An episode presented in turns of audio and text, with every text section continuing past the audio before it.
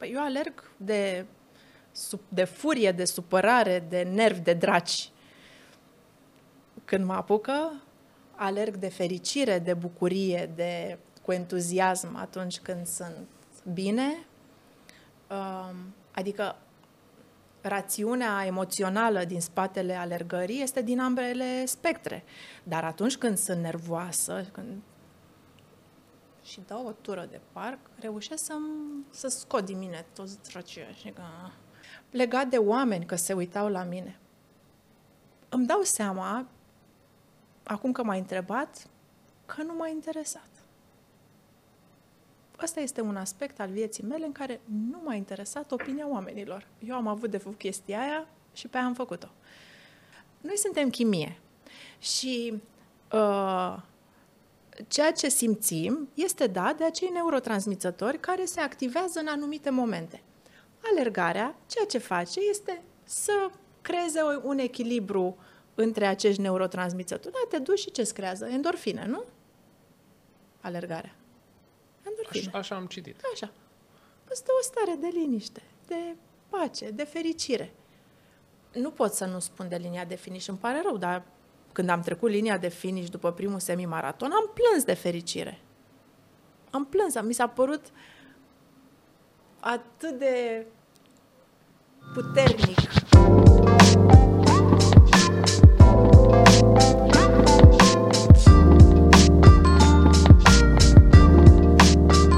Salut, sunt Radu Restivan și urmărești episodul 3 din podcastul On The Run cu Restivan, un podcast cu oameni șmecheri care și aleargă. Alături de mine se află Sonia Argint, o persoană pe care o apreciez foarte mult, care aleargă de peste 20 de ani și a cărei poveste cred că o să vă facă să zâmbiți, să vă simțiți încurajați și destul de empowered, așa, sorry că am spus un cuvânt în engleză, dar mi s-a părut bine de spus. Mulțumesc foarte mult Nivea, brandului care sprijină acest demers educațional în care vorbim despre sănătate mentală și alergare. Sunt foarte recunoscător brandurilor care cred în toate proiectele astea pe care le facem cu 3 de 1 Sport ca să deschidem ochii oamenilor și să vorbim despre lucruri importante. În acest episod vorbim mai mult ca niciodată despre protecție solară. Episodul se lansează în iunie, așadar Nivea Aici sunt produse de protecție solară pentru că Nivea este numărul 1 în lume la produse de protecție solară și aici, în mod special, scrie ultra pe el. Ultra maratoniști, ultra, ultra, ultra, evident că îmi place mie că scrie ultra pe el, acoperă o gamă largă de uh, aspecte ce țin de protecția solară, de la cei mici, copii, până la adulți. Nu uitați că razele UV nu țin cont de mm, lunile din calendar, așadar folosiți cremă solară indiferent uh, de perioada în care vă aflați, dacă vă expuneți la soare, că, trece, că razele UV trec și prin nori și um, în lunile Uh, începând cu luna iulie, Nivea, alături de Crucea Roșie România, organizează o campanie de conștientizare asupra importanței folosirii acestei creme sau, mă rog, produse de uh, protecție solară în mai multe orașe din România pentru a ne ajuta să fim mai sănătoși și să vorbim mai mult despre lucrurile care contează cu adevărat. Așadar, mulțumesc Nivea pentru că fără branduri nu s-ar întâmpla astfel de proiecte educaționale în care eu cred foarte mult și cărora vouă vă mulțumesc că le urmăriți, le consumați și luați cele mai bune lucruri din ele. Vizionare plăcută și spor la alergare.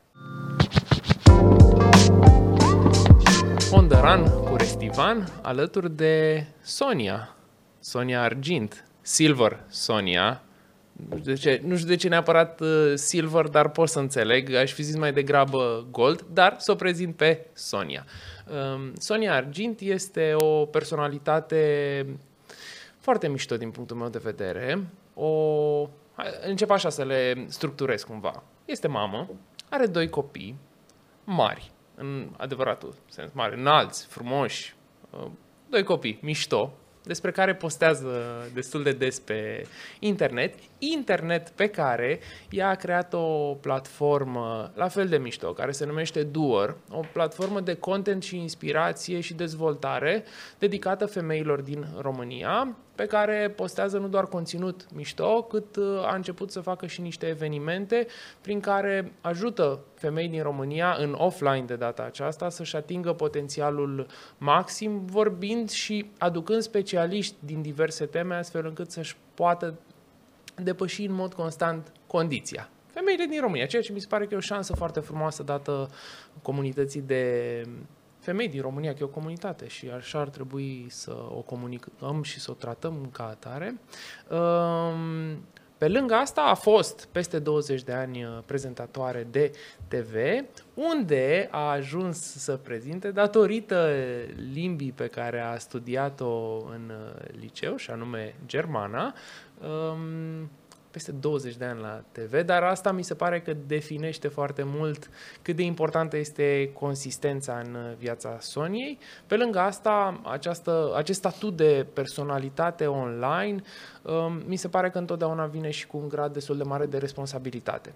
Și ce am apreciat întotdeauna la Sonia, și spun și în față, vă spun și vouă, este faptul că întotdeauna a avut uh, grijă să transmită un mesaj uh, respectuos pentru comunitate, să gândească mesaje de valoare pentru societate și să fie o voce întotdeauna super apreciată în industrie, care nu doar că este în online, ci și prezintă evenimente.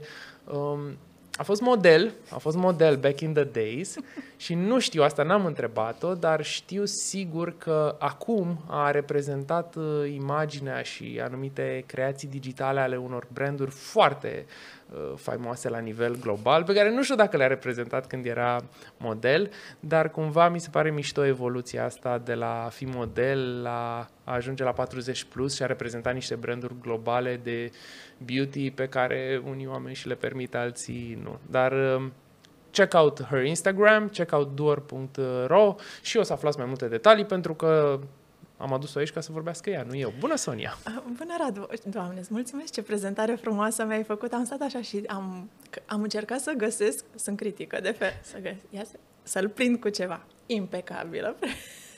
ai ținut minte, ai fost atent la toate detaliile. Mulțumesc. Și nici nu am avut prompter, adică m-am exact. uitat la tine, adică am văzut lucrurile acestea în ochii tăi. Liber. Și Mulțumesc. totuși nu am spus motivul principal. Sonia alergă. Sonia alergă, Sonia da. alergă și acesta este motivul pentru care ne aflăm astăzi alături, subliniind conceptul podcastului, un podcast cu oameni șmecheri care și alergă. Nu alergători, cât oameni șmecheri cu CV-uri impresionante, ceea ce cred că am uh, sumarizat. Uh, Mulțumesc. Sper eu bine.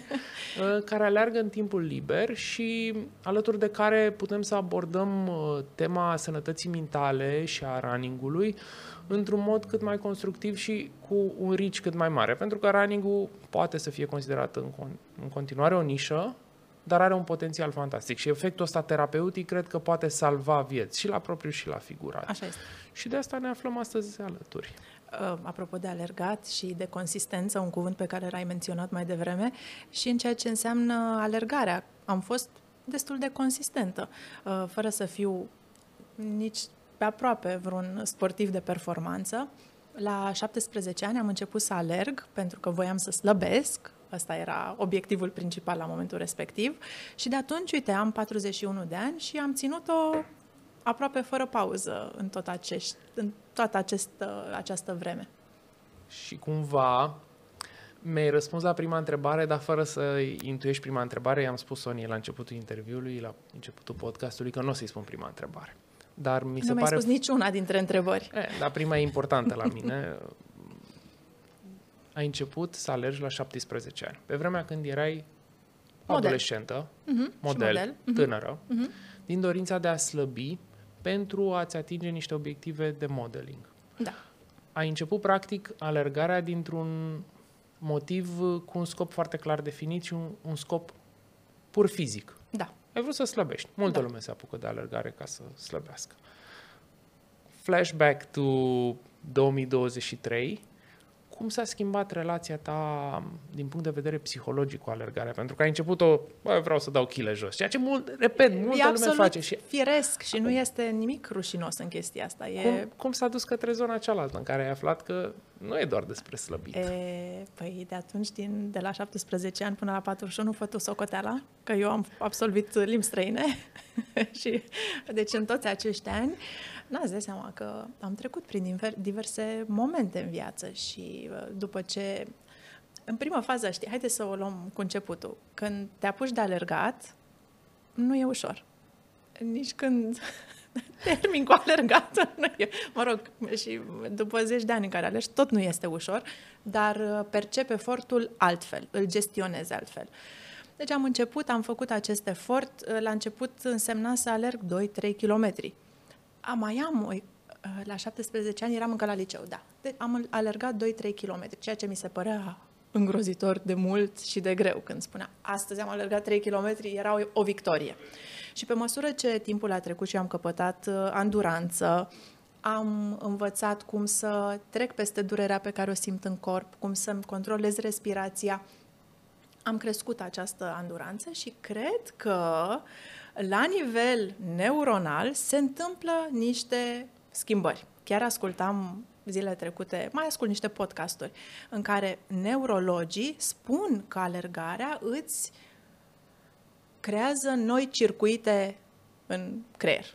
Că ceea ce noi credem că la naștere avem un număr finit de neuroni, de fapt, nu e chiar așa, că se mai întâmplă acolo niște modificări. Și mi-am, mi-am uh, structurat mintea de așa natură încât să duc efort. După care, anii trec, ajung în diverse situații de viață, că devin mamă, că sunt într-o relație de lungă durată, că mă confrunt cu uh, aspecte ale vieții pragmatice și grele și greu de dus uneori, am remarcat că în momentele alea grele, dacă mergeam și alergam, depuneam acest efort cardio, mă simțeam bine după aia. Deci e o, a fost o progresie pe care am conștientizat-o rând pe rând. Și am ajuns acum, la 41 de ani, când uh, nu mai am, nu, nu mai vreau să mai dovedesc neapărat că alerg. Cine știe că alerg? Știe, am alergat deja distanțe suficient de lungi pentru un om care nu este sportiv de performanță. I'm okay with that. Maybe I will need more, dar nu neapărat. Ei bine, acum e să alerg și, din, și ca o rutină, dar și atunci când am nevoie la cutiuța. Deci s-a schimbat mult, mult de tot s-a schimbat uh, nevoia pentru care alerg. Rămâne și aspectul fizic, pentru că așa cum se simte corpul după o cursă de 6 km, de 7, de 10 km, nu se simte după nimic. Adică, cu toate că fac pilate, sală, yoga, o grămadă, trec printr-o panoplie întreagă de uh, forme de mișcare. În continuare, alergarea mi se pare că este obligatorie ca să-ți adune corpul. Dar dincolo de aia este obligatorie ca să-ți păstrezi mințile atunci când viața te lovește și inevitabil pe toți ne lovește viața mai mult, mai puțin, în momente așteptate, în momente mai puțin așteptate, atunci este cel mai nasol. Uh, și dacă vrei să spun și despre un moment în care alergarea a fost salvatoare, a fost în pandemie. A fost salvatoare că am putut să ies din casă. Și am folosit orice fel de motiv ca să, uh, ca să ies în aer și să mă mișc. Pentru că, din punctul meu de vedere, nu ai cum să fii un om sănătos stând încuiat în casă, sănătos și fizic, și mental, și emoțional. Și atunci am folosit acel bilet de voie ca să dau ture în jurul blocului și le-am dat. Îți mai aduce aminte... Bine, cu toții ne aducem aminte cum era să alergi cu hârtiuța sau cu declarația în PDF. Absolut Dar, da, nu are sens să mai intrăm în discuția asta, dar a fost atunci o mare șansă. Țin minte că atunci alergam uh, tu ai alergat în casă, în apartament, Am alergat în casă pentru că am stat uh, două săptămâni, uh, mă întors, întorsesem din Statele Unite, care era zonă, zonă roșie, uh-huh. și 14 zile în casă, cu poliția verificându-te în fiecare zi să fie acolo, pentru că era la început și încă se verificau da, oamenii era pe lumea acasă. vigilentă. De 6-7 ori pe zi.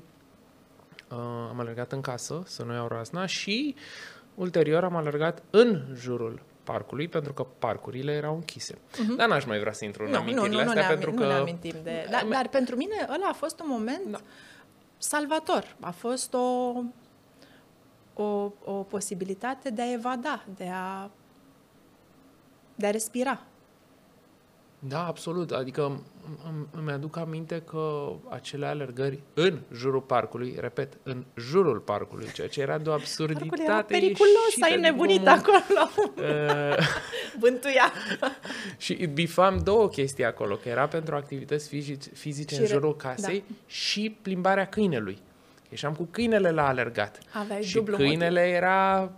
Oricum, da. oamenii legii râdeau când vedeau oameni alergând în jurul parcului uh-huh. și cu câine, că nu cred că ne-a cerut nimeni vreodată declarația, dar mi-am făcut mulți prieteni noi atunci când mi-am dat seama câți nebuni suntem dispuși să alerge Cu în aceleași jurul nevoi. parcului.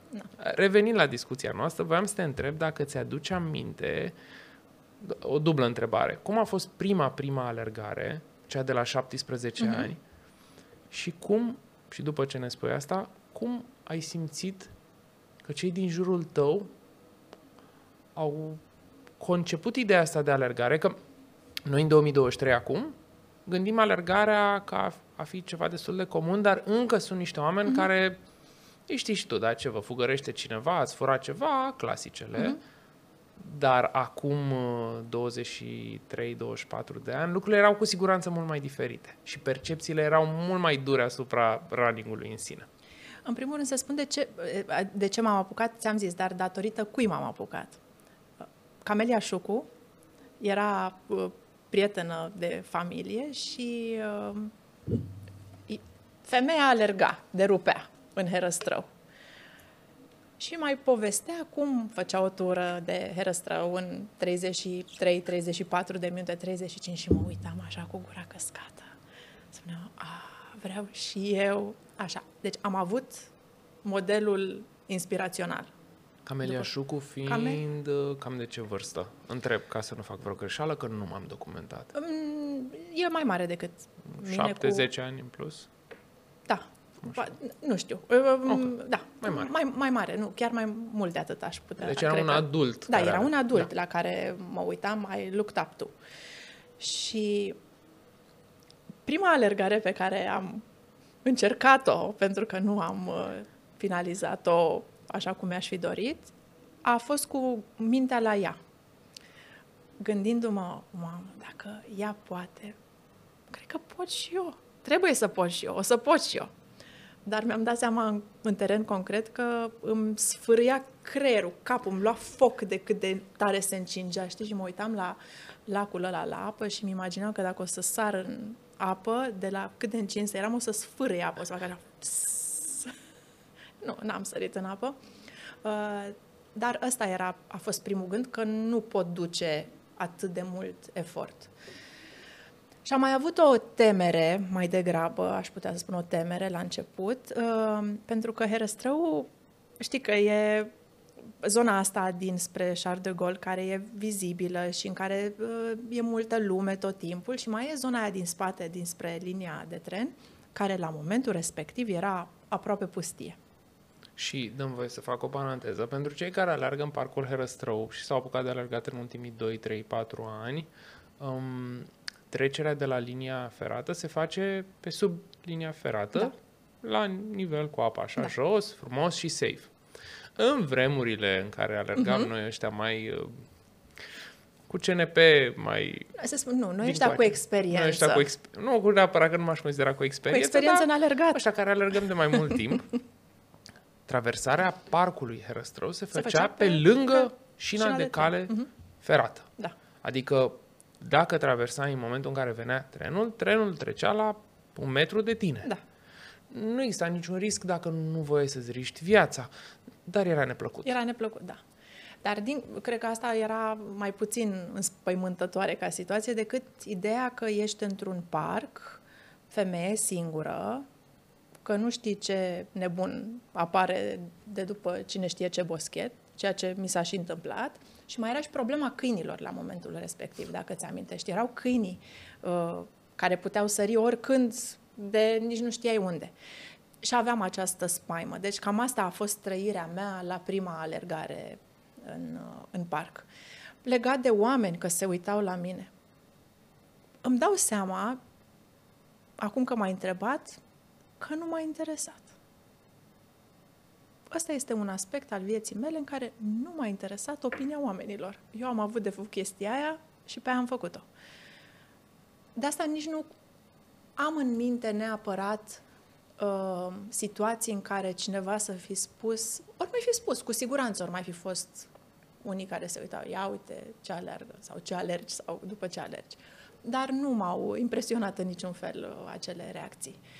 Iar acum, acum lumea este super relaxată. Știu unde am mai văzut niște priviri așa, dar nu la modul că după ce alergi și ce, uite, nebunii, în loc să se odihnească, aleargă prin țările astea mediteraneene, unde lumea ia viața așa mai, mai ușor, gen Grecia, pe insulă. Ah, știi, nu prea vezi des alergători pe acolo, decât turiști care își iau cu ei uh, băgăjelul de sport. Acolo am mai văzut priviri cu milă aruncate, știi? Dar în rest, nu. nu. Ți-am răspuns la întrebare? Că am mi-ai răspuns, mi-ai răspuns foarte bine la întrebare și acum sunt curios. Multă lume are această... Adică acum sunt uh, 100 de retailer sportivi uh-huh. pe mhm. piață. Găsești echipament, pantofi de alergare de la 100 de lei la 1500 de lei sau mai scumpi. Găsești tricouri de la 30 de lei la 500 de lei și e o plajă foarte largă. Da. Ai de unde da. alege, slavă cerului. Uh-huh. Dar acum uh, încerc să-mi dau seama de an, undeva prin 2000, early 2000 se întâmpla prima ta, uh, cum să zic, uh, conjunctură cu uh-huh. alergatul. Îți mai aduce aminte în ce ai și să alergi? Aveai pantofi de alergare? Da. Oh, okay. Nu, am fost foarte conștiincioasă. Nu, nu știu dacă aveam informația sau din vreo sursă anume sau pur și simplu m-am uitat și eu și am încercat să mă gândesc, ok, pot să alerg în orice, dar sigur nu am alergat în orice. Nu am alergat în, în, în, călț, în pantofi de alergare de la un brand mare și celebru care produce încălțăminte de alergat. Dar am avut grijă la chestia asta pentru că mi s-a părut uh, logic cumva să nu alerg în orice. Cred că era cumva logic și pentru că în momentul respectiv fizicul tău era foarte important. Lucrai ca model. Da. Era nu, nu era o idee bună să te accidentezi în vreun fel, nu? Nu cred că m-am gândit la asta. Cred că pur și simplu mi s-a părut de bun simț să nu alerg în tenis. Acum sper să nu se simtă cineva cumva. Nu, nu sub nicio formă, sub nicio formă. Probabil că văzusem o grămadă de fotografii cu oameni, cu alergători prin reviste și atunci na, nu am simțit nevoia să fac altfel sau să încerc. Deci nu, n-am, n-am ieșit niciodată în alergare, în uh, afară să alerg altfel decât ade, uh, adecvat uh, îmbrăcată, mai mult încălțată decât îmbrăcată. Adică am acordat tot timpul foarte multă atenție pantofilor. Așa un tricou, un pantalon sport, un pantalon scurt, un colant, nu e nimic uh, deosebit. În prima fază, asta trebuie să înțeleagă lumea, că alergarea este o formă de mișcare care, din punctul meu de vedere, ar trebui să fie simplă, uh, nu e ușoară, dacă e simplă nu înseamnă că e și ușoară, dar ar trebui pornit în alergare de la simplitate, de la basics. Voi, eu vreau să alerg 5 km. Pentru asta ce am nevoie? De o pereche de încălțăminte bună. Atât. Cu restul mă descurc. Nu trebuie să te apuci de alergat în echipamente de 2000 de lei. Să faci parada modei. E ok. Hai, facem parada modei după aia. Cum a fost uh, trecerea? Că se mai vorbește, nu, nu mă pricep, dar am mai auzit de oameni care au lucrat în industria de uh-huh. fotomodele, modele, foarte mult timp pe tocuri, uh-huh. o anumită presiune pe articulații de la tocuri. Ajută alergarea la vârsta respectivă? Habar n-am să-ți Nu spun. te-ai gândit la asta, nu? Nu. Nu m-am gândit. Deci chiar nu m-am gândit. Eu port tocuri. E, precum ai observat. Dimineața la prânz și seara și sper ca la 100 de ani, când o să mor, să stau tot pe tocuri. Și când schimb tocurile, na, na, când mă încalț în tocuri, sunt pe tocuri și mă dor picioarele, cum mă dor picioarele ca pe tocuri, când sunt, nu știu cum să-ți uh, comentez această Că nu, nu, m- nu m-am gândit la treaba asta absolut deloc. Nici eu, dar m-am gândit acum când Nu. te-am văzut urcând în tocuri până aici, studioul e sus podcastul. Da. Aia e. Mulțumim echipei de producție care face aceste minuni. Păi, Marius suntem Dobrescu, te sportivi, iubim. trebuie să urcăm, trebuie să ne mișcăm, Da. nu să luăm Da- liftul. Dacă vreodată Așa. Sonia o să fa- participe la Ultra Trail de Mont Blanc, că am pus și acolo, se vede pe cadrul general, după niște produse Nivea Black and White, se vede OCC acolo, Da. care e o cursă de la UTMB, um, din asta, cu munte și diferențe de nivel. Cât se aleargă la cursa asta? La asta cred că s-au alergat vreo 55 de kilometri, dar am mai fost la una care a avut 100 și un pic, 101 cred, sau 100. Bine, Orice. ați- Pe- Pe tocuri, pe tocuri mi s-ar părea fantastic. Doamne ferește, Să- ar fi o sinucidere. Cu siguranță, dar ar fi și o provocare cumva. Dar nu avem nevoie de absurd, astfel de absurd. provocări. Nu, nu, Ce nu, absurd. provocări complet sunt absurd. astea în viață? Complet absurd. Am reușit să fiu absurd. Mulțumesc, Radu, pentru asta. Um, hai să te mai întreb, că mi se pare foarte important uh, felul în care, sau momentul în care ai reușit să faci switch-ul. Ai început running-ul ca să slăbești. Ai slăbit? Da. Nu. nu. Pentru că ce, nu, ce n-am înțeles eu la momentul respectiv este că e ok, poți să alergi cât vrei, poți să faci sport, dar dacă mănânci... Știi că... Adică vrei să spui despre mine. Am înțeles. Mulțumesc. Deci slăbitul se face din... Și o să spun o chestiune care știu că în acest moment contravine cutumelor și politically correctness-ului uh, pe care trebuie cumva, dacă, nu știu dacă trebuie, dar pe care lumea se străduiește să-l respecte. Uh, slăbitul se face cu mâncat mai puțin, mai nemâncat. Cu deficit caloric. Da, exact. Nu mai puțin. Mânca, adică cu- Sportul nu slăbește. să intre mai puține calorii decât se consumă. Sportul, din punctul meu de vedere, per se, dacă nu se ține cont și de alimentație, nu slăbește. Ba chiar îți face, îți generează un pic mai multă poftă de mâncare. Am dreptate sau nu? Vrei să-ți dau un exemplu personal? Da. Uite, eu în uh, 2022, n-am mai spus asta foarte, n-am spus-o foarte clar, Mhm. mm-hmm. dar scriu o carte acum. Mm, Păi am propus un challenge. Să alerg 100 de kilometri pe săptămână, 52 de săptămâni la rând. Which is totally insane. Da. Da. 14,3 km pe zi. Și am reușit asta. Mai puțin două săptămâni consecutive, când a fost copilul un pic bolnav și am fost, a fost mai complicat și am alergat 80 pe săptămână. mhm. Still enorm. 100 Enorm. De, să faci 100 14,3 pe zi. Pe, pe zi, ok. Ratezi o zi, faci 28,6. Ratezi două zile, faci Ai vrut 42. să-l depășești pe Haruki Murakami. Nu neapărat, că nu- a, a fost un, un challenge de consistență. Mhm. Să scriu o carte despre consistență, pe care o scriu acum. Dar nu despre asta e vorba, ci despre faptul că la finalul anului aveam cu 8 kg mai mult pe cântar, alergând 100 de kilometri pe săptămână, which is peste 100 de kilometri. 101, 103, 100, 100,02, peste 100 de kilometri, ceea ce este enorm la nivel de timp petrecut făcând sport. Da. Cel puțin o oră și jumătate de sport pe zi ca să ating borna asta. Și m-am îngrășat 8 kg. Am slăbit în 2023 când am tăiat anumite lucruri care îmi aduceau niște bucurii de moment în momentele în care mi-era foarte foame și creierul meu spunea mănâncă pentru că e- supui corpul la un efort foarte mare și e, e un pic periculoasă această relație în care știi că faci foarte mult efort, îți vine să mănânci foarte mult și mănânci foarte mult și îți dai seama că ai investit foarte mult timp în a... Bine, eu nu o făceam ca să slăbesc, dar nici fericit n-am fost că m-am Te-ai îngrășat. îngrășat, sigur. Mă apropiasem de 90 de kilograme, ceea ce e periculos. Eu am fost și la 110, știu ce înseamnă și nu voiam să revin acolo. Și caz foarte repede din punct de vedere psihic, când îți dai seama, băi, am reușit să demonstrez lecția constanței, Dar ce am făcut pe partea ce cealaltă? mi-am făcut, ce am făcut corpul meu. Exact. Nu aveam probleme articulare, dar simțeam și se simt, aproape 10 kg, se simt lecari. Doamne, Eu cărasem și 30 în plus. 10 nu sunt așa de multe, dar e și periculoasă treaba asta. Că nu sunt, n-am pus 30 la loc, am pus doar 10, las că le dau jos și îți dai seama că de fapt ai pus, uh, peste 3 luni ai pus doar 12, las că nu-s 30, ai pus doar 15, las că nu-s 30, e periculos.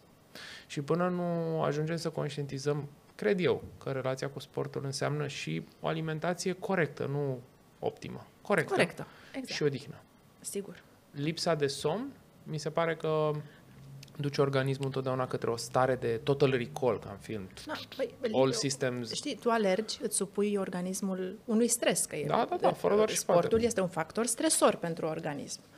Uh, nu te odihnești, acumulezi oboseală. Ce fac chestiile astea? Produc cortizol. Cortizolul ce face?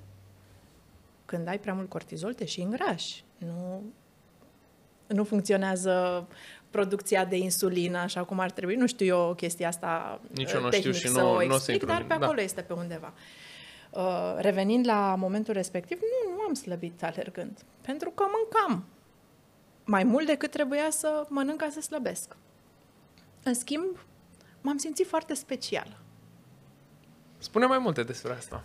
M-am simțit specială pentru că făceam ceva ce foarte puțină lume făcea.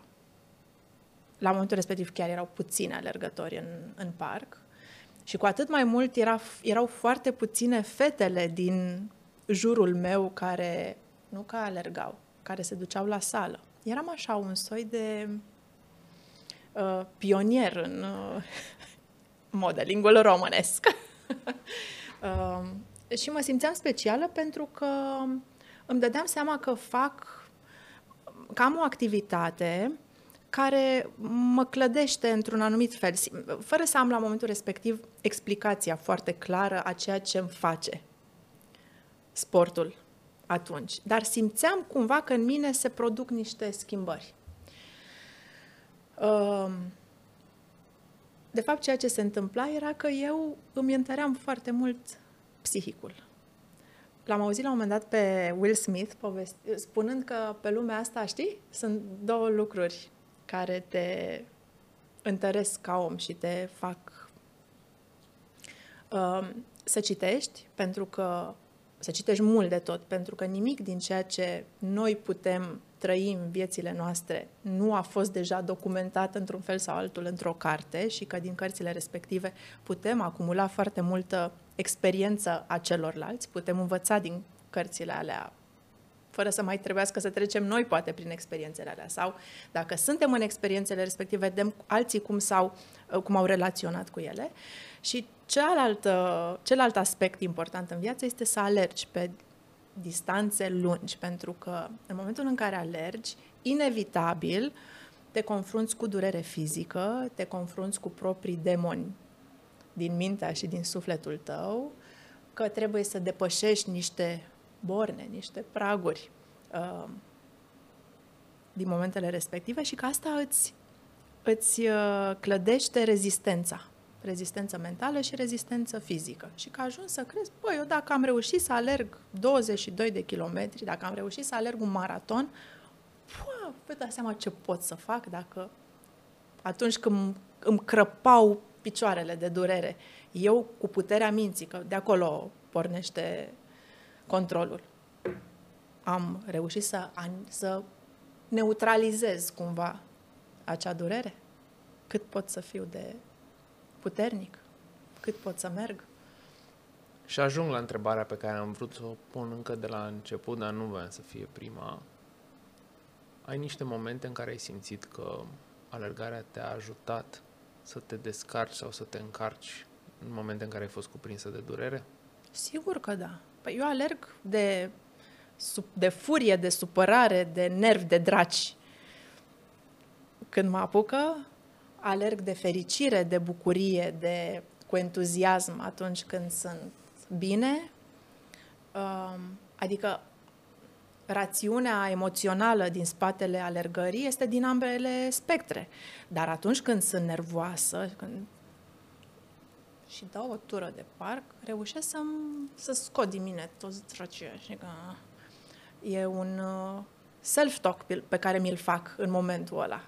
Și derulez în minte niște chestii, niște situații, niște conversații, niște, mă rog, ce-o fi momentul ăla de derulat. Le procesez și pe măsură ce le procesez, le și eliberez cumva. M-a ajutat uh, alergarea și când am fost în divorț, m-a, alerga, m-a ajutat alergarea și când uh, a fost criza financiară și poate nu puteam să-mi fac abonament la sală și de draci că nu pot să mă duc la sală. Las că pot să fac ceva dacă vreau. Mă duc și alerg în parc. tot timpul există o soluție. Uh, am mai alergat de dragi când, m-am, când m-au enervat copiii foarte rău, pentru că pe cât de mult ne iubim copiii, da, până la sacrificiu suprem, uh, pe atât de rău, pe atât de tare reușesc ei să scoată din tine și uh, laturile alea mai puțin frumoase. Atât de mult iubesc și ei câteodată să ne enerveze. O, da. Ca Bine. să spunem Uite, așa, ca că e ca să tot o punem iubire altfel. de părinte, dar Da. e iubirea în care vor să vadă cum reacționează părintele. Da, exact. Deci, iată, astea sunt exemple de momente m, de, fu- de furie în care am alergat și în care m-a ajutat. Și m-am întors acasă mult mai zen. No, nici nu se compară, adică dacă Ți-a- rămâneam în casă, puteam să... Eu sunt, uh, poate nu par, dar sunt destul de visceral așa, adică atunci când mă enervez, m, scot din mine, mai urlu, mai țip. Uh, și îmi dau seama că nu e neapărat strategia cea mai bună, cea mai constructivă. Dacă am prezența mo- în momentul respectiv să conștientizez chestia asta și să spun, ok, ies din această poveste și mă duc undeva să, da, să depun un efort, uh, rezultatele sunt uh, surprinzător de bune. Te întorci cu o perspectivă nouă, cu mintea luminată, cu privirea clară. Dar în același timp, și momentele alea în care ești euforic și când ți s-au întâmplat lucruri faine în viață și ești să alergi, este așa, e ca o plutire. Este exact ca și când ai zbura. Este, a, și atunci, alea sunt alergările ușoare. Alea sunt alergările eliberatoare, în care mă simt așa că I can conquer the world. Mi se pare foarte interesantă perspectiva asta și aș vrea să o dezvoltăm și la cele în care alergarea te-a ajutat când erai jos și la cele în care te-a ajutat când erai... Mhm. De fapt, nu te-a ajutat, ți-a confirmat că ești sus când simțeai că ești sus, practic. Da. Ale liberatoare. Consider că procesul ăsta al running-ului îți spune el ceva în sine sau te ajută să ai o conversație mai bună tu cu propria persoană? Mă refer la când te-au enervat foarte tare copiii Mhm. și probabil ai you are on the verge. Da. Bă, mai bine ies din casă decât să mă urască copiii pentru că am o, o Exact. izbucnire. Ceea ce e perfect logic și normal și oamenii ar trebui să facă. Ne, mi se pare că oamenilor le este deseori teamă să-și înfrunte propriile sentimente. Și din cauza asta ajung la niște răbufniri care lasă sechele pe termen lung. Sau momente traume care nu mai pot fi ușor șterse cu buretele. Da. Sau în cazul divorțului, în care sunt convins că ai trecut prin momente în care na, e greu să ți se întâmple asta, cu doi copii, cu o relație de cât, ani? 20 de ani? E greu. E dar foarte sunt- greu. It's not the end of the world. A, fără doar și da, poate. Deci nu e... Dar te-a ajutat atunci să vorbești tu mai bine cu tine sau ai simțit că alergarea îți spunea ceva, așa, avea un mesaj de băi, Nu, n-am simțit că ar fi avut vreun mesaj. Pentru că nici nu am căutat în direcția asta. Eu cred că ajungi să găsești dacă și cauți. În schimb, m-a ajutat să am un, uh, o conversație interioară uh, în care știi de cele mai multe ori că ceea ce ni se pare groaznic la un timp după, la o săptămână, la două săptămâni, la un an după, apune așa cumva și ți se pare că nu a fost de fapt nicio, nimic atât de grav pe cât simțeai tu în interior în momentul respectiv. E, alergarea reușește să aducă acest sentiment de să-mi aducă acest sentiment de stai că nu e chiar atât că dracul nu e chiar atât de negru, uh, într-un timp mult mai scurt decât uh, Ce perspectivă interesantă, nu m-am gândit niciodată la asta, că într-adevăr mintea noastră are capacitatea Da, de, de a amplifica de a, niște chestii. De a amplifica și de a necesita destul de mult timp ca noi să ajungem să considerăm că niște momente în care ne-am consum, consumat foarte tare au fost poate în, în van, degeaba, ne-am stresat prea mult pentru nu, că, nu nimicuri. că au fost degeaba. Nu, nu sunt degeaba. Dar importanța pe care noi le acordăm și drama pe care noi o vedem acolo nu este atât de atât de dramatică. Fac un, pe un, un joc de stat de cuvinte, nu mai, scap, nu mai vine din limba română cum se numește genul ăsta de alăturare. Uh, nu este atât de dramatică pe cât simțim atunci. Când ni se activează adrenalină, probabil, niște... Noi suntem chimie. Și uh, ceea ce simțim este dat de acei neurotransmițători care se activează în anumite momente. Alergarea, ceea ce face este să creeze un echilibru între acești neurotransmițători. Da, te duci și ce creează? Endorfine, nu? Alergarea. Endorfine. Așa, așa am citit. Așa. Este o stare de liniște, de pace, de fericire. Este un reglaj la nivel chimic pe care îl faci. Nu cred că e ceva supra, știi, din sfera aia de neînțeles. Nu, e pură chimie.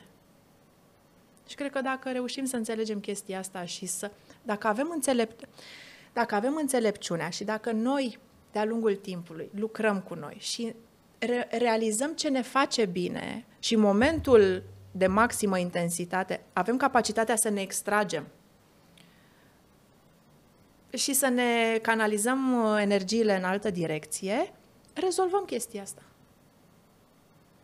Nu e nimic uh, așa, nu e nimic complicat. E, o, e pur de conștientizare și de capacitatea de a face un pas în spate, dar și asta o înveți în timp. Știi, o înveți în timp, o înveți mergând și un pic la terapie, mai ascultând în stânga, mai ascultând în dreapta, un înțelept, un guru, un... Mai vine și cu experiența vieții. Că, știi, la un moment dat te înfuri, dacă vorbim de sentimente de furie. Te înfuri, da? Urli, țip, lovești, știu eu ce mai faci. Care e rezultatul? Păi rezultatul e ăsta. A doua, și nu-ți convine rezultatul. A doua oară, reacționezi la fel. Păi rezultatul e același la nasol pe care nu ți-l doreai. Hmm. Adică, știi, faci de două ori aceeași greșeală, te gândești, poate, ia să încerc și așa. Error and, cum, trial and error. Așa. Nu? Da, mi se pare că ai sumarizat uh, într-un mod foarte matur toată relația asta pe care noi o putem avea, nu neapărat cu running ci cu orice lucru care ne oferă o capacitate de a da zoom out unei situații în care noi mm-hmm. ne aflăm și de a privi lucrurile un pic mai obiectiv. Și running pentru... Nu o să funcționeze la toată lumea, e clar fără doar și poate. Nu o să funcționeze. Unii oameni nu or să alerge pentru că okay. nu pot face sport sau nu le place sau poate vor să joace fotbal și fotbalul îi ajută să se ducă acolo. Dar fiind un podcast de running și numindu-se mm-hmm. Ondoran cu Restivan, că asta e, uh, îmi dau seama că se vorbește prea puțin despre această oportunitate de sănătate.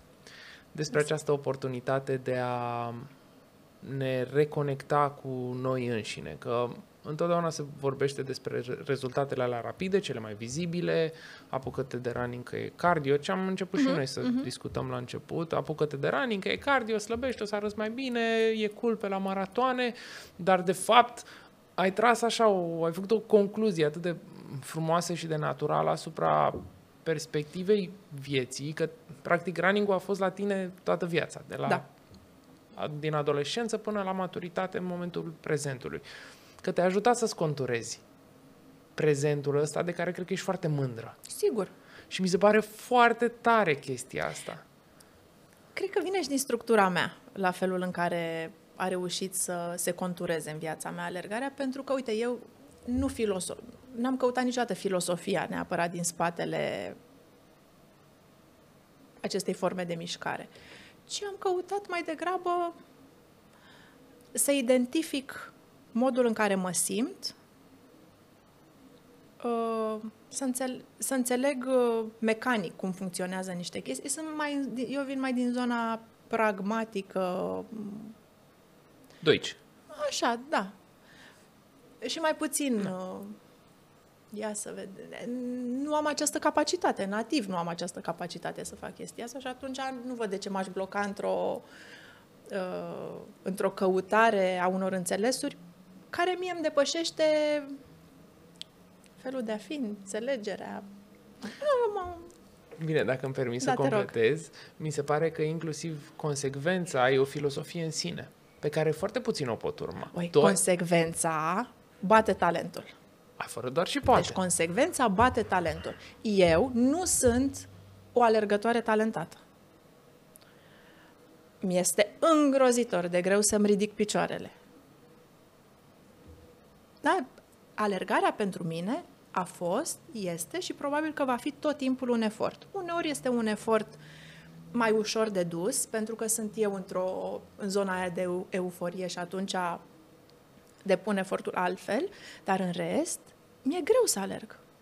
Și fiecare, am spus la un moment dat că în 80% din situațiile, dintre situațiile în care am ieșit să alerg sau m-am dus la sport, nu am făcut-o pentru că aveam un chef. Mamă, ce m-aș duce acum și aș alerga. Și... Nu, la mine totul a fost, eu acum trebuie să mă duc să alerg pentru că. Pentru că asta mi-am propus aseară înainte să mă culc, să fac dimineața, pentru că mă simt nasol și pentru că știu că după aia o să mă simt bine, pentru că nu am mai fost de nu știu cât timp la alergat și mi se pare că nu mai îmi simt corpul așa cum îl simțeam, pentru că tot timpul am un motiv pe care îl identific pentru care mă duc să, să alerg. Rațional. Nu din vreo mare vreun mare talent și mi-ar fi plăcut să, învă- să știu să alerg așa mișto. M-am mai uit la niște reel pe Instagram. Și na, că mă mai pozez și eu când mă duc să alerg, odată la nu știu câtă vreme, în trecut făceam mai des, acum mai puțin. Uh, îmi plăcea să găsesc o ipostază de asta faină, instagramabilă, în care să arăt așa ca o gazelă cu picioarele în... Dar în râs, asta e... Nu, nu, iartă-mă deci... Deci- că te întrerup, nu de asta râd. Și știu ce spui. Dar probabil te uiți la oameni care alergă și care Da. sunt atleți și... Da. Na, e, Și e mă- greșit să ne comparăm cu nu, niște dar mai oameni am care... o comparație. Te rog. Mai am o comparație cu Fimiu, cel tânăr, pe care l-am dus, nu mai știu, prin clasa 4 5 a 6 nu știu, ceva. L-am dus la basket. Și stăteam în sală, urmărindu-i evoluția de campion. și mă uitam la copilul meu, care, prin comparație, nu că prin comparație cu ceilalți, era la an lumină distanță de ceilalți, cum, prin modul în care își, ar- își arunca picioarele în timpul alergării, absolut firesc. Și mă uitam la el și mă gândeam, doamne, ăsta parcă e un etiopian de la care, practic, asta face. Știi? Nativ, copilul a alergat fain, a știut cum să-și folosească instrumentele astea numite picioare. Eu nu am talentul ăla. Am râs pentru că fix astăzi, acum câteva ore, am văzut o campanie, un reel, uh-huh. cu un influencer din România de sex feminin pe alergare. Da. Și se vede clar că Habar acea n-are. persoană nu, Nu că a alergat habar, în viața că ei. n-a alergat în viața ei și dă Știu. sfaturi de alergare și efectiv mi se părea atât de pueril să... Gana, fiind de mult timp în industria asta, luați-vă pe Sonia, vă mai dau eu încă 20 de fete care sunt pertinente, care chiar alergă și faceți o campanie, că aveți nevoie de cineva cunoscut, fine. Dar nu mai gândiți în avem contract cu cineva și trebuie să facem cu acel cineva, chiar dacă n-a făcut asta niciodată, pentru că arată ciudat și această consecvență pe care tu o ai și care ți se pare cumva naturală, cumva îți dă și o autoritate, da- dar nu de a vorbi despre, nu despre a da sfaturi despre alergare, să spunem, cât de a spune că you're a runner, which is a thing. You are a runner. Pentru Yes, că I am. alergi de Da. peste 20 de ani și consecvența, tocmai că alergi constant de peste 20 de ani, mi se pare incredibil. A, aici este cheia. Că oamenii pot face chestii mișto pe, Pe termen scurt. scurt. Și mulți vor să se antreneze să facă un maraton. Și după aia abandonează și... orice formă de mișcare. exact. Și... și aici mi se pare principalul pericol. De a face un lucru bun și de a-l condiționa de o medalie, o realizare. Și de un obiectiv de ăsta ambițios, prin care spun, astea sunt în general obiective prin care vrem să dovedim ceva. Și eu când am alergat prima oară semimaratonul, am avut ceva de dovedit. Am vrut să-mi dovedesc mie, am vrut să dovedesc celorlalți care arată că ei alergă, că de fapt nu alergă. Dacă alergi, treci linia de finish la 22, e 21, ia să vedem cât ați mai alergat asta. Adică a fost, am, eu recunosc că am avut această ambiție și nu am avut ambiția să alerg 21 și să ajung acolo terminată după 10 ore. Nu, am vrut să am o performanță onorabilă. Și am făcut chestia asta. Adică... După care n-am mai avut, adică am, am vrut să alerg și am vrut să arăt că al doilea semi-maraton a fost, ca să nu credeți că a fost doar o întâmplare primul. Continui să fac chestia asta. Adică, ia să vedem, ați alergat vreunul între timp? Ia Capricorn și sunt ambițioasă și încăpățânată. Um, dar, da, și, și eu cred foarte mult în consecvență și în, rezultat, în beneficiile pe care vorbim acum de alergat, în beneficiile în care alergarea ți le aduce nu acum punctual, ți le aduce pe termen lung, ți le aduce la 40 de ani, la 50 de ani, la 60 de ani, când te uiți cum te miști față de ceilalți da, de aceeași vârstă sau ți le aduce când vezi că tu reuși, că, ești, că reușești să-ți păstrezi zenul în timpuri complicate. Uh, da, ca să ne referim la ambele spectre de beneficii. Da, atunci vine, vin cu adevărat rezultatele. Da, trebuie să ai răbdare și trebuie să, să știi de ce faci chestia asta. Eu știu de ce o fac, am știut dintotdeauna de ce o fac și am simțit, am instincte foarte bune și am simțit că doar prin consecvență pot să mi le, să-mi ating obiectivele. Și I did that. Și am go- Inclusiv, ultimul an, n-am prea alergat. Pentru că am avut o problemă. M-a durut genunchiul drept, destul de nasol. Mi-am făcut și un remene. Știi cum e la remene. În principiu... Întotdeauna apare ceva. Cauți, găsești.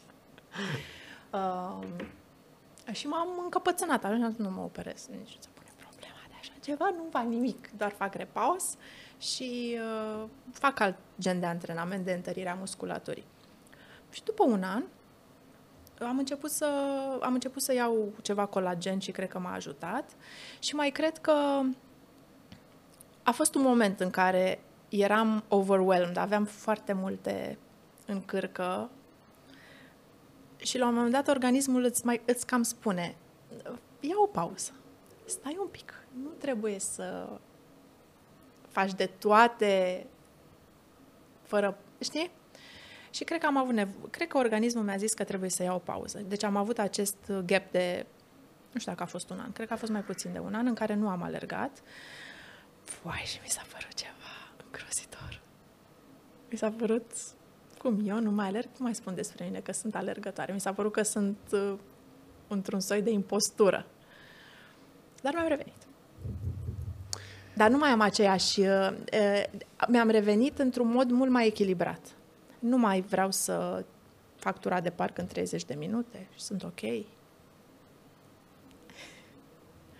Le iau lucrurile mai, uh, mai ușor, mai echilibrat și îmi văd dincolo de ambiții, îmi văd obiectivul pe termen lung și înțeleg că alergarea îmi face bine doar dacă pot să o susțin mult, mult, multă, vre- multă vreme și atunci îmi, uh, îmi dozez efortul, îmi dozez uh, cantitatea în care fac chestia asta. E o foarte mare doză de înțelepciune în ce ai spus. Că Sonia the wise. Fix așa și este. Ia exemplu alcoolului. Alcoolul mm-hmm. e bun. E bun, poți să bei o gură de alcool. Dacă auzi ce spun acum neuro Whatever, neuroscientist, down, nu trebuie... Da. Orice lucru consumat care îți place moderație. și consumat cu moderație îți poate oferi o relație pe termen lung cu acel lucru. Da. Excesul de alcool, scurte, ciroză, da. da. nasoleală, da. excesul de țigări, sunt multe lucruri. Și aici cu alergatul, care um, într-o generație, noi românii, după 89, am vrut să facem lucrurile repede, in no time, să se vadă rezultatele instantaneu. Bagi bani azi, mâine scoți un milion, faci Mhm. cursul ăsta astăzi, de mâine câștigi 5.000 de euro pe zi. Știi și tu, toată da. bullshit-ărea ăla de rigoare a venit de la oamenii care și-au dat seama că pot să speculeze lucruri care se obțin doar în timp. Doar în timp, da? Bun. Running-ul e o chestie pe care dacă o menții pe termen lung, mi se pare că e una dintre cele mai bune investiții pe care le putem face noi pentru minte. Strict pentru minte. Să vedem lucrurile mai bine, să luăm deciziile mai bune la momentul respectiv. But it takes time. Timp pe care nimeni nu vrea să-l investească pentru că ar căuta acel shortcut. Corect? Nu există shortcut la treaba asta. Absolut, absolut. Și mi s-a părut că m, felul în care ai spus a definit running-ul ca o investiție. O investiție în propria persoană pe care dacă continui să o faci, vei găsi întotdeauna acel numitor comun cu versiunea în care tu te afli la acel moment. Da. Că a fost o Sonia la 17 ani care avea nevoie de running pentru anumite beneficii fizice, a fost o Sonia care probabil a alergat prima oară după primul copil, care s-a întâmplat la probabil 23-24 de 23. ani, prima aler... Nu, mă refer prima alergare după primul copil. Repede, repede. Da, repede. Păi, în martie am născut și o lună jumate mai târziu eram la sală, pe bandă alergam. Au, wow! Da? Tare, nu știu, n-aveam de unde să știu. Asta Uite, nu cred zic că eu sunt acum. spuse. Da. Bă, Dar mi-a uite, hai făcut- să, hai să spun ceva Da, picant. da, da, te rog. Uh, Aduceți apa, aduceți că urmează picantul. partea nasoală după ce naști și uh, dacă, și alăp, dacă alăptezi și te duci să alergi, e greutatea din upper body. și eram la sală, era, mi se părea că sunt huge. Foarte greu mi-a fost să mă reapuc de alergat din cauza greutății pieptului, sânilor. E o perspectivă la care nu te gândești niciodată ca bărbat. Că e greu să... Chiar nu te gândești. E foarte greu pentru femeile și atunci am realizat cât de complicat este pentru femeile cu uh, sânii foarte mari, cu bustul foarte mare să facă activități de genul alergare. Și totuși ai continuat. O, Te-ai ambiționat să faci chiar dacă era complicat. vai de capul, deci a fost așa eliberator să îmi fiu din nou pe bandă. Atunci alergam, uh, alergam și în sală mult uh, și stăteam o oră pe bandă. Pe 10, 10-11 viteză. Stăteam- 10-11 km pe oră, o oră, 10-11 km Da. într-o oră de alergare. Da. Ca să spunem și pentru Exact. cei care nu sunt obișnuiți Exact, cu da, da, termen da, de da, pace, da, viteză da, și așa da, mai da, departe, da. ceea ce e mult. E mult, E sigur. mult. E mult pentru un om normal. Ba, și știi ce îmi spuneau în minte în momentul respect? Că mai, mai veneau unii, intrau în sală și plecau și eram tot pe, eram tot pe bandă. și mă gândeam, zic, "Ha, tu ai terminat și eu încă alerg și aveam născut. tot un fel de self-talk este. Tot Mi un se fel pare de, uh, au, de motivație pe care o faci tu cu tine. Mi se pare fantastic boostul ăsta de confidence de care tu vorbești. Oh, boost de încredere, da? Nu știu cum să-i spun Nu știu altfel. dacă e bine să te relați- ca, uh, să- ca motivația să ți-o iei relaționând într-un mod de genul ăsta cu ceilalți. Dar până la urmă, cred că orice fel de motivație este bună atât, atâta timp cât servește scopului. Nu de mă- moment. A, să mergi, să poți să mergi mai departe, să... Nu știu. Nu sunt o specialistă în psihologie ca să... Nici nu trebuie să fim. Trebuie doar să găsim lucrurile bune din ceea ce facem. Dar uite că vorbim despre, atingând subiectul ăsta la care nu m-aș fi gândit că poate o să vii cu un learning atât de mișto.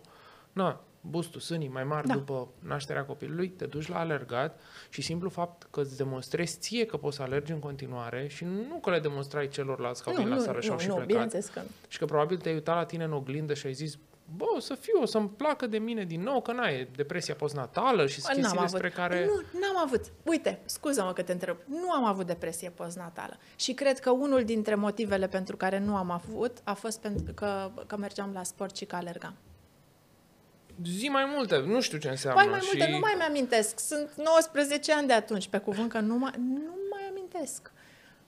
Pot doar să spun că nu am avut depresie postnatală, pot să spun că am revenit, uh, că mi-am revenit foarte repede din mai multe motive. Pe de o parte pentru că nu m-am îngrășat foarte tare în sarcini, dar am și fost activă în sarcini până târziu. Uh, deci nu, mi-am revenit repede, m-am apucat la o, la o lună și jumătate, șase săptămâni. Cam asta este perioada după care ai voie să reiei activitățile fizice intense. Așa. um, ce am, cum a mai fost? Și, și la nivel emoțional și mental am fost foarte, foarte bine. Nu mai știu ce voiam să spun. Mi-am pierdut și gândirii. Radu, Hai că salvează-mă. acum. Salvează-mă. Că ai ajuns probabil, sau ești în preajma. Da. Am stabilit de la început că nu știam ce vârstă are Camelia Șucu și Da. nu știm când. Ea te inspira pe tine. Da, Camelia absolut. Șucu întotdeauna... Eu am început să alerg pentru că, am, adică, pentru că voiam să slăbesc și pentru că am văzut-o pe Camelia. Punct. Asta e... Bun.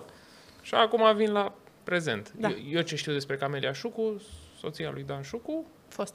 Mm, așa? ce știam la Da, da. acum 15 ani, 20 de ani, o doamnă foarte bine, un icon în business și uh, fashion românesc, Da, cumva. Era, absolut. cred că era prin Incontestabil și este în revistele continuare. de la, Da, ce, la acea da. vreme, nu știu, Tango, ce Da, da, reviste da, mai erau, erau, erau. El, Mhm, habar n-am.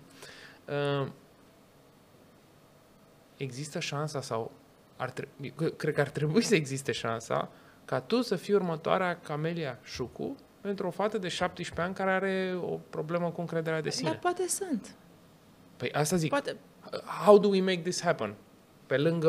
Uh, Na, acum pe noi ne ajută foarte mult uh, comunicarea din online și Instagramul și uh, primesc în fiecare, în fiecare zi primesc mesaje de la aici voiam fete. să ajung. Să-mi spui ce feedback primești de la generația Am tânără. un feedback fabulos care mă impresionează, mă copleșește și mă pune în ipostaza de a realiza cât de relevant poți să fii făcând lucrurile așa cum simți și fiind tu. Nu trebuie să fii nimeni altcineva, trebuie să fii tu și să arăți chestia asta concret. Și oamenii, dacă s- regăsesc în tine ceva ce le trebuie, uh, își activează la rândul lor acolo niște mecanisme. Primesc în fiecare zi mesaje de la femei, de toate vârstele, am și fete tinere, nu știu dacă am chiar de 17 ani, nu știu, dar am cu siguranță de 20 și ceva, fete de 20 și ceva de ani, care mi-au spus că s-au apucat de sport, nu știu dacă neapărat de alergat, dar de pilates, de sală, poate și de alergat, nu mai mi-amintesc, datorită faptului că au văzut la mine. Um, mi se pare așa o, o formă de recompensă extraordinară din, pe care o obțin în urma activității mele. Um, și să știi că dacă acum ceva timp aș fi spus cu modestie, vai, da, da, nu știu, mm, băi, da, mă bucur că le influențez în bine și cred că am cu ce să influențez fetele din țara asta în bine. Mi se pare că, nu, nu, serios, Nu, da. nu, gen, aș vrea, dacă eram Deci acum eu- pe un stadion, să vorbească, să ții pe tribuna, da, frate, asta Băi, ar eu trebui cred spuse. că dacă o fată de 18 ani, de 19 ani se uită la mine, eu cred că are un exemplu de urmat în viață. Un exemplu de femeie care s-a născut, ok, într-un context de viață bun. Sunt recunoscătoare lui Dumnezeu pentru contextul în care m-am născut, cu tot, cu părinți, cu educația pe care am primit-o, cu casa în care m-am născut, cu școala pe care am urmat-o, cu, uh, după aia, dincolo de uh, partea asta educativă, de cum m-a lăsat pe pământ Dumnezeu, așa cum arăt eu. Da? Deci contextul este unul privilegiat și este unul pentru care sunt în fiecare dimineață recunoscătoare și seara înainte să închid ochii la fel de recunoscătoare. Dar, dincolo de asta, sunt un om care nu și-a luat, n-a luat chestiile astea for granted. Și a încercat tot timpul să îmbunătățească ceva la el. Să îmbunătățesc felul în care arăt, să îmbunătățesc felul în care gândesc, să îmbunătățesc felul în care simt, să devin un om mai bun, să-i ajut și pe ceilalți, să, să fac în jurul meu cât pot, așa, cât pot de mult bine. Și eu cred că astea sunt niște lucruri de, de admirat și de care pot fi urmate. Uh, nu mi-am bătut joc de nimic din ceea ce am primit. Uh, și tot timpul am simțit nevoia, chiar dacă în trecut făceam instinctiv, acum o fac conștient, să dau mai departe din ceea ce eu am acumulat. Um, am avut, mi-am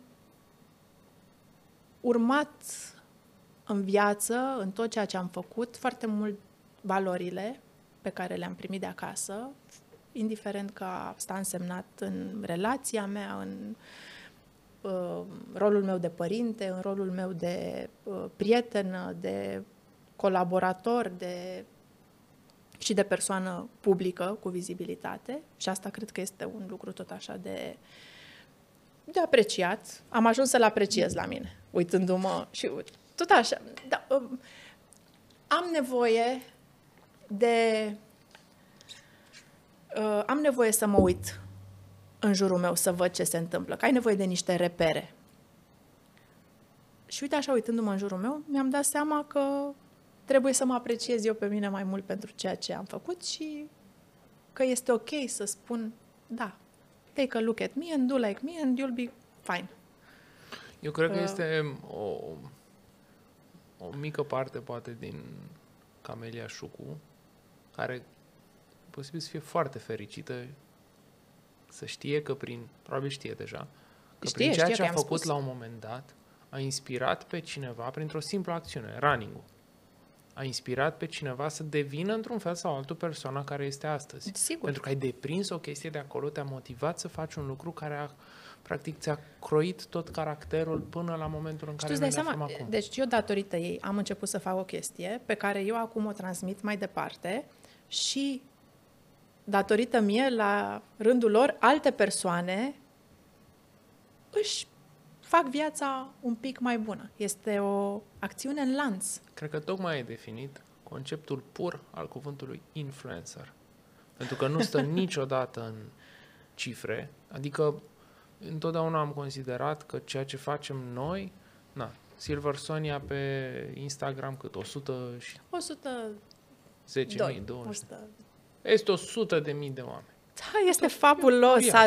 Bineînțeles. Da, tai asta și cifre, campanii care sunt lucruri extraordinare și care ajung la foarte mulți oameni și fără social media nu s-ar fi putut întâmpla lucrurile astea. Și îți dai seama că la final vor fi poate 10 oameni care peste 20 de ani îți vor spune sunt ceea ce cred că sunt ceea ce sunt astăzi și datorită dator- acelui nu, nu spark pe care și mi datorită, și datorită. Da. Ai fost acel lucru care mi-a schimbat cursul vieții într-un mod pozitiv. Și cred că pentru momentele astea merită tot efortul Sigur. pe care îl faci în online acum, ca om, să dai mai departe ștafeta asta. Sigur.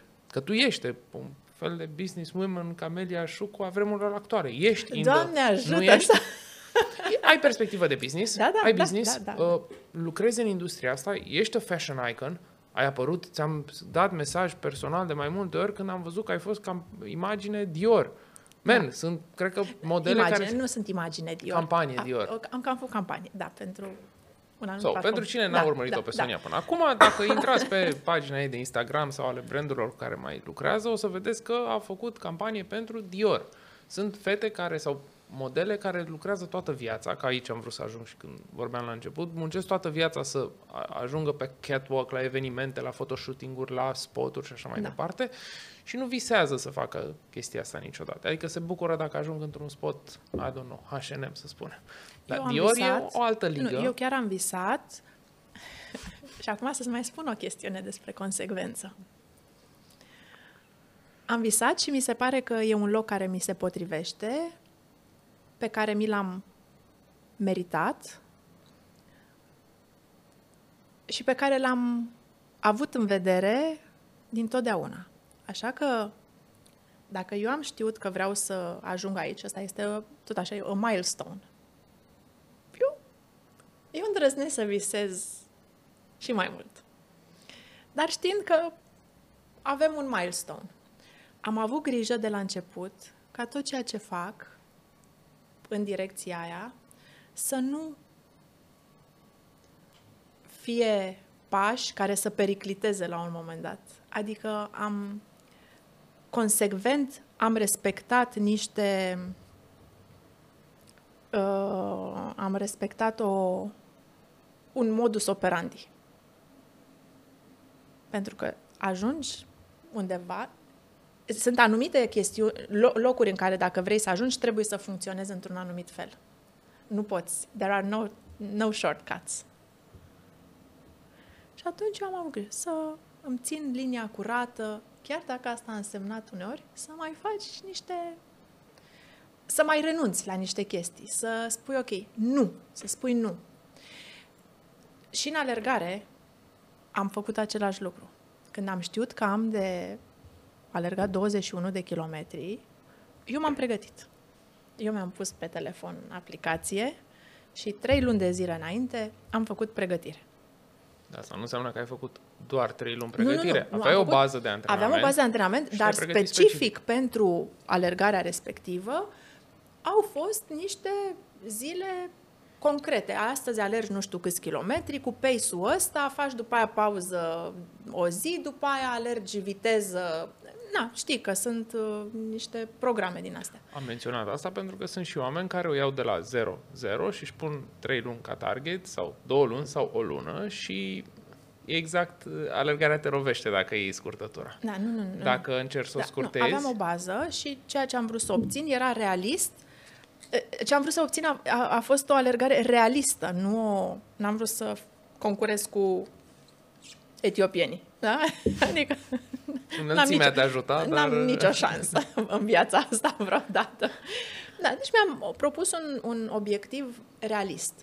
E, pe drumul acesta de antrenament s-au întâmplat să fie situații, s-a întâmplat să fie situații în care seara să fiu invitată la o petrecere, la o masă. Eu știind că a doua zi am antrenament și am renunțat la ieșirea aia de băut, care a doua zi m-ar fi făcut să mă simt nasol, să nu pot să alerg și să mă rețină din uh, parcursul meu.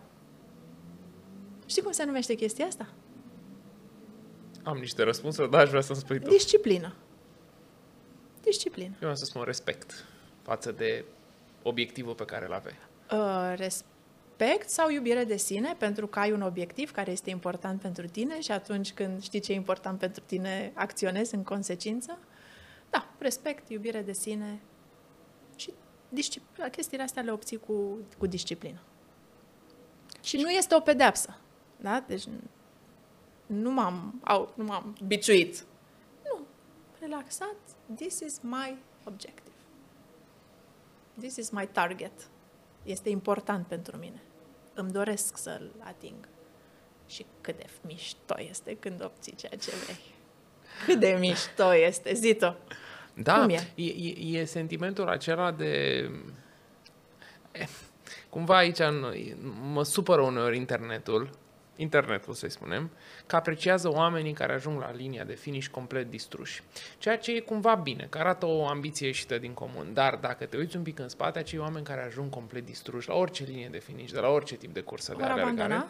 nu că, că n-au abandonat, că Nu, au vor ajuns până abandona acolo, ulterior. Dar, că au ajuns distruși acolo. Ceea ce e frumos, că s-au ținut de treabă și au încercat să ajungă la linia de finish și merită aplaudați. Orice om care trece vreodată o linie de finish trebuie aplaudat. Doar că diferența între locul 1000, care trece distrus în patru labe, și locul 374, pe care nu-l vede nimeni și nu o să scrie nimeni despre el, e că poate ăla de pe 374 a fost un pic mai conștiincios. Și chiar dacă nu o să apară pe internet cu vai ce finish inspirațional a trecut în patru labe, faptul că 374 ăla a trecut Da. sănătos și stăpân pe situație, bucurându-se de călătorie, nefiind un chin de la start până la finish, e posibil să fie un pic mai valoros pentru ce înseamnă sense of achievement, nu știu, sentimentul de împlinire că bă, am făcut o muncă Conștientă. și mă, conștientă și mă bucur de ea. Nu da. o Da. să fiu campion niciodată, bă, dar ajung la finish cu zâmbetul pe buze, stăpân pe situație, Mhm. uh-huh.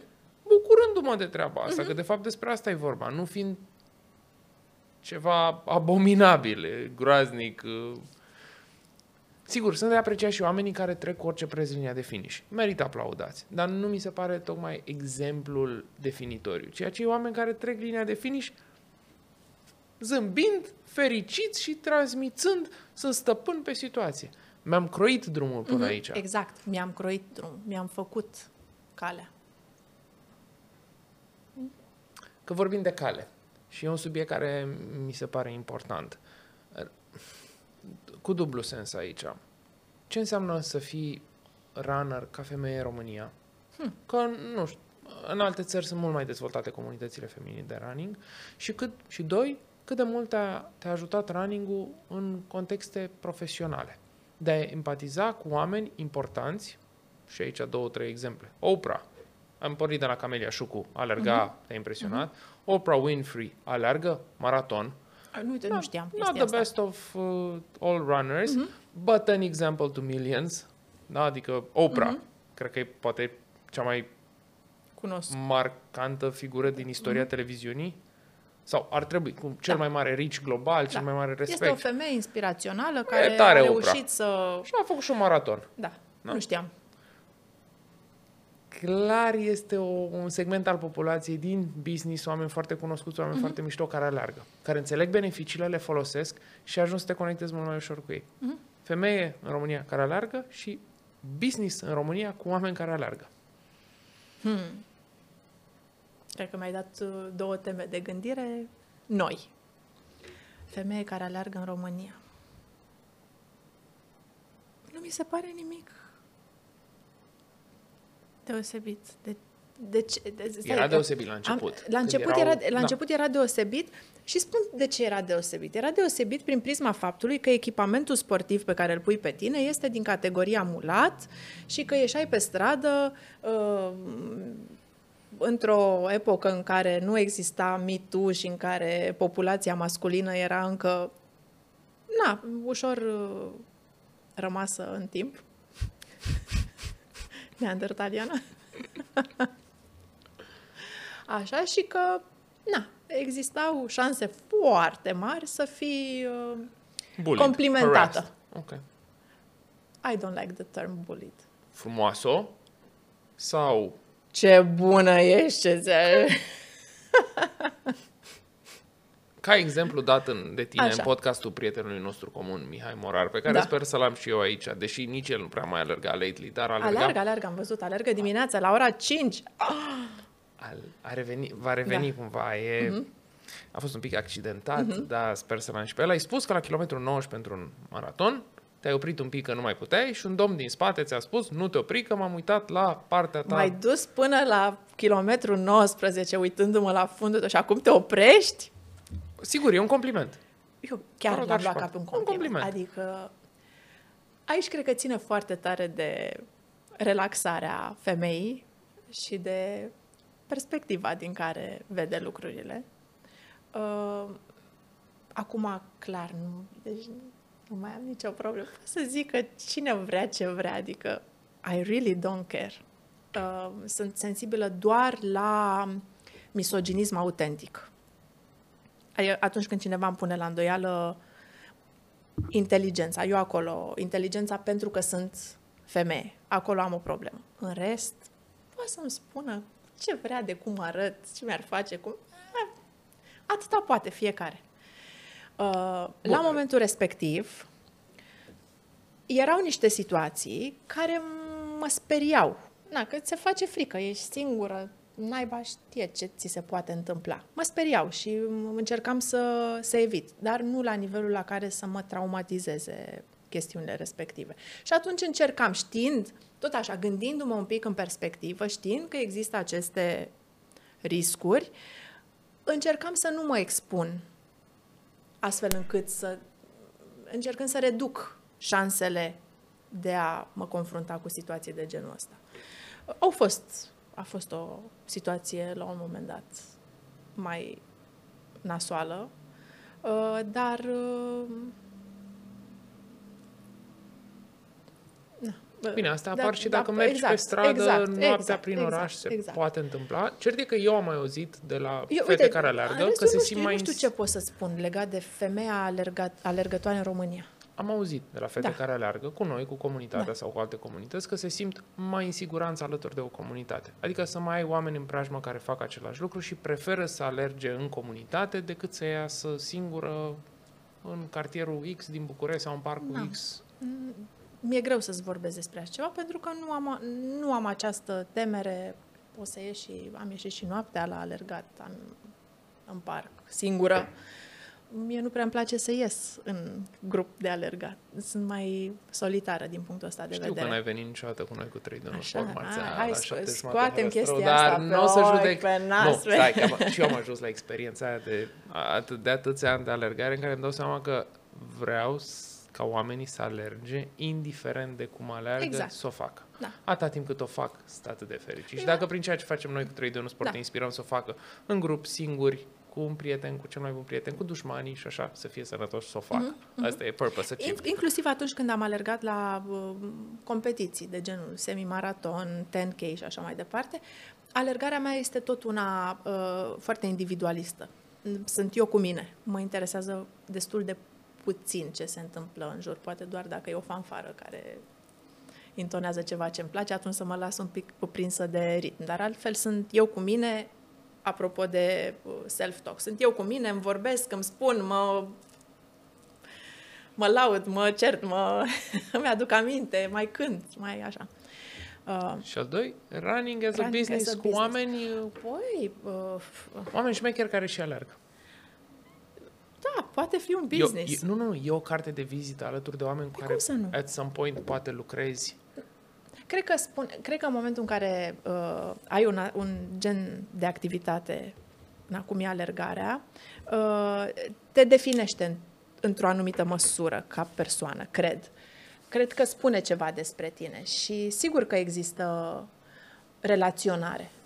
E ca atunci când mă întâlnesc cu cineva care a făcut școala, care a absolvit școala germană. Unde ai terminat? Păi la Goethe. A, și eu. A, stai mă, păi și știi profesoara X, da, pe Y, a, da, dar tu ai prins nu știu ce. Cam, cam asta este. E un punct comun uh, de care poți să te legi și de la care poți porni o, o relație.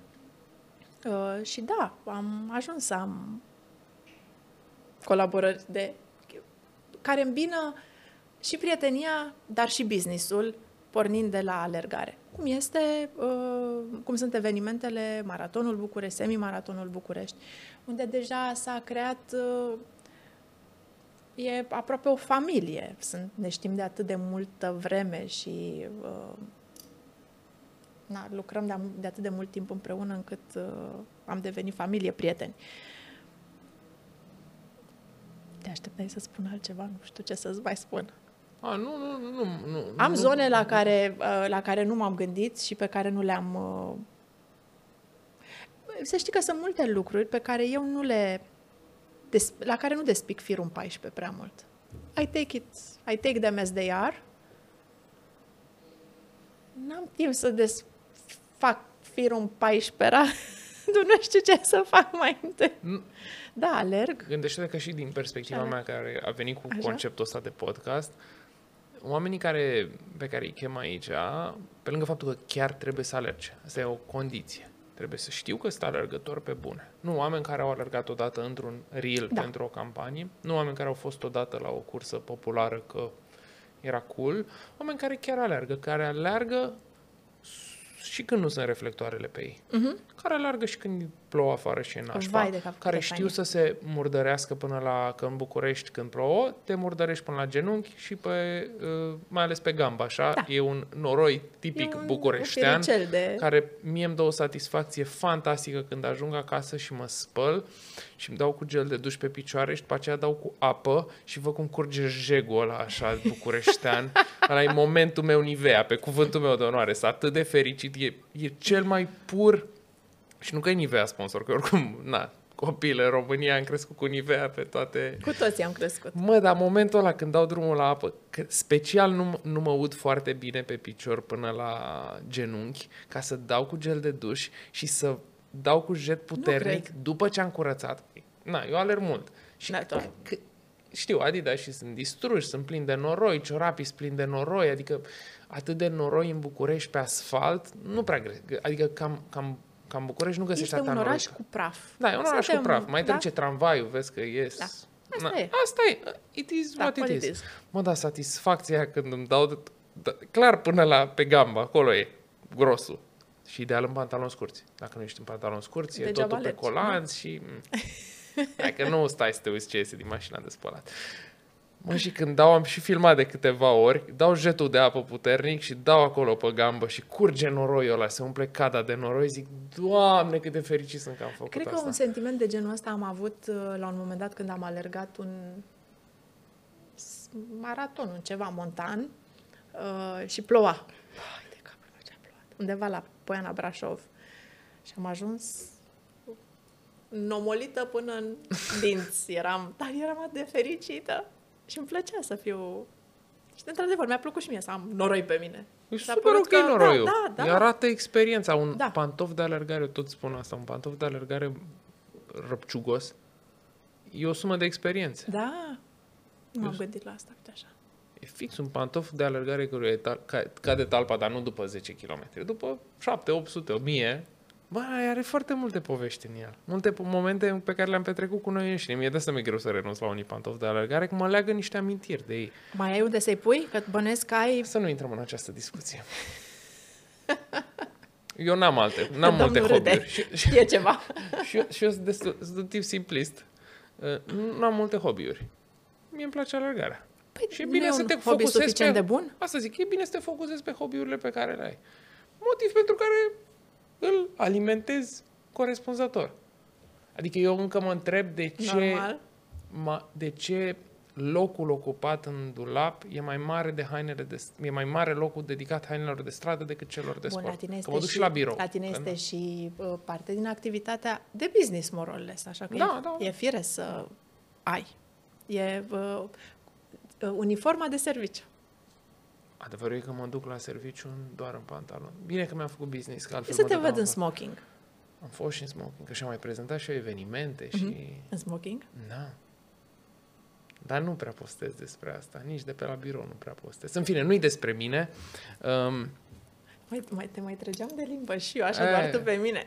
pot, eu pot să vorbesc mult de alergare, dar mi s-a spus, deși eu vorbesc mult, mi s-a spus la acest podcast că e foarte bine că las oamenii să vorbească și scot poveștile din oameni și mă bucur. Mi-am dorit și ea din arte mi-a zis prima oară, Mai Adi a avut uh, niște povești uh, fascinante. episodul 1 pe Da. YouTube, Spotify, Apple Podcast și Google Podcast. Și dacă am ratat ceva e pentru că încă se mai fiduiește pe anumite canale. Ia mai întreabă atunci ceva ca să rămân aici pentru Hai cei să care vorbim ne urmăresc. punctual despre niște alergări. Ai spus că ți-a plăcut când ai fost noroită la Da. Poiana Brașov uh, de alergare. Momente pe care ți le amintești, nu neapărat linii de finish. Fie că era alergare, o alergare banală în parc, fie că era o competiție, fie că... Momente care te-au impresionat.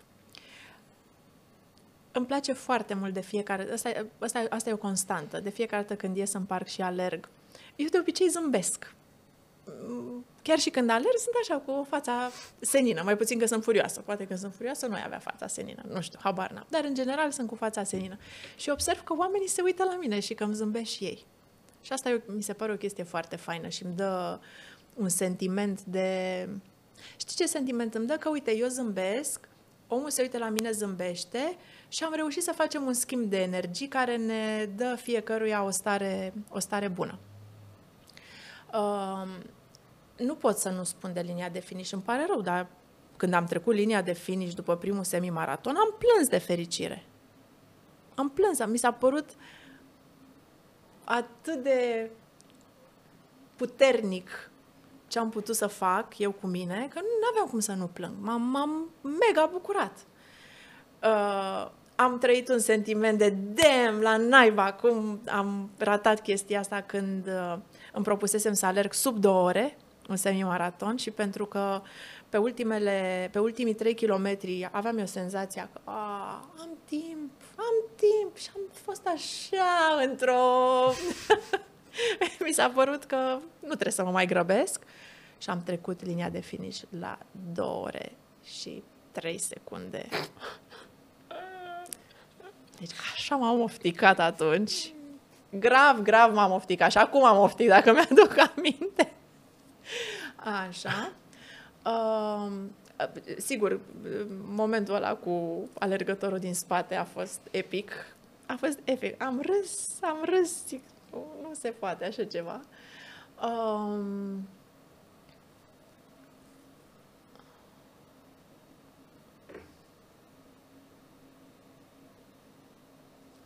Foarte fain a fost alergarea montană, pe ploaie. Simțeam așa cum alerg mă, și parcă mă curăța și apa de, nu știu, de toate energiile acumulate și uh, îmi aduc aminte că eram, uh, cobor, coboram, eram în coborâre, prin pădure uh, și pământul deja se muia, deveneam lăș, noroios, așa.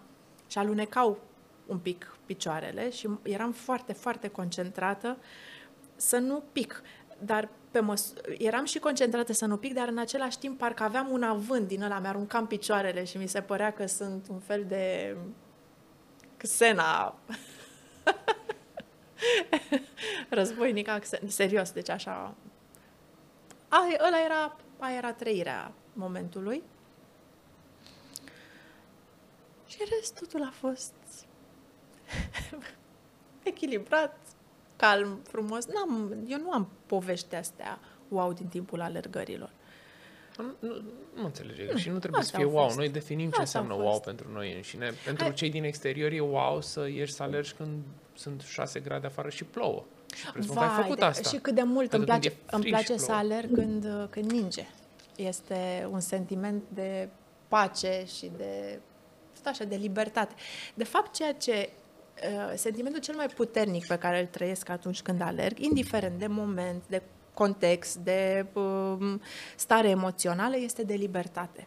Și cred că alergând și conștientizând acest sentiment pe care îl obțin atunci, este că libertatea reprezintă pentru mine una valoarea de, de căpătăi. Este ceva fără de care eu nu aș putea să trăiesc. Și caut acest sentiment tot timpul. De ce râzi? N-am râs, am zis, voiam să zic, mamă cât de tare e ce spui, dar fix bucata asta o să fie parte dintr-un reel din ala sau în intro, că okay. e foarte bine, ce e foarte frumos și natural și am simțit în tine că da, e da, acea libertate e. pură de care nu te poți lipsi și fix vreau ca momentul ăsta să fie highlight-ul poate acestui am, podcast. Asta se, se, se spune, am dat un citabil.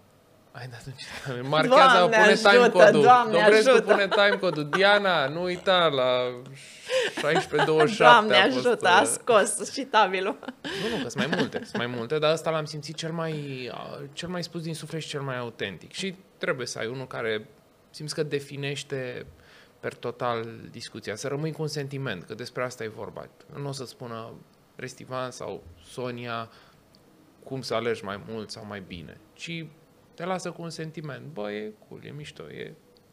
La un moment dat trebuie să te apuci tu, să simți alergatul și să îți creezi propriile tale sentimente și să vezi dacă funcționează pentru tine. Că poate funcționează, poate nu, ca individ. Și perspectiva asta a libertății e atât de, mi se pare atât de bună pentru că e, e greu de obținut și foarte greu de gestionat libertatea. Și foarte ușor de pierdut. Exact. Și e un sentiment foarte pur. Și mă bucur mult că ai spus asta. Libertatea este un sentiment puternic, este ceva inestimabil pe care noi oamenii îl avem, dar care este, știu că vine la pachet și cu un soi de nesiguranță. Nu? Absolut. Atunci când vrei să fii liber, în orice zonă a vieții dorești, înseamnă că trebuie să faci față unor situații neașteptate. Și asta te provoacă.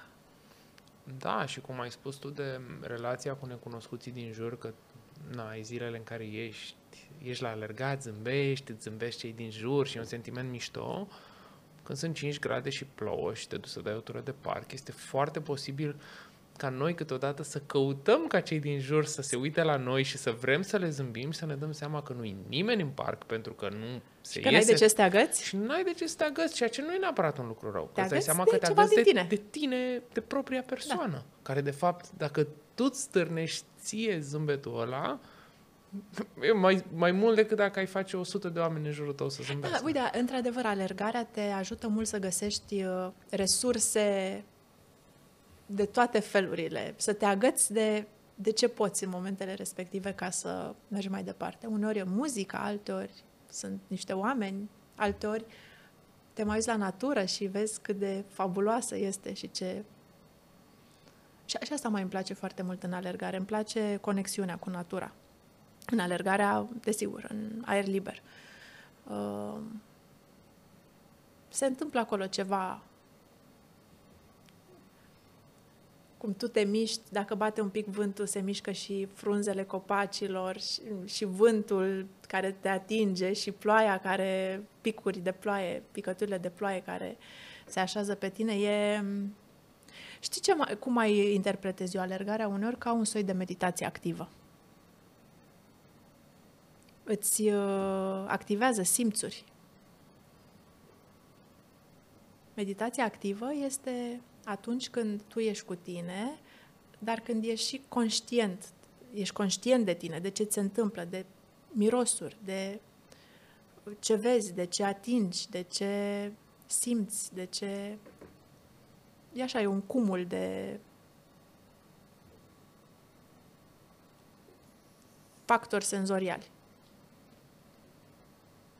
Pornind de la ce ai spus tu acum, sunt convins că poți lega momentul perfect de alergare de răsărit sau de apus. De Dacă... apus.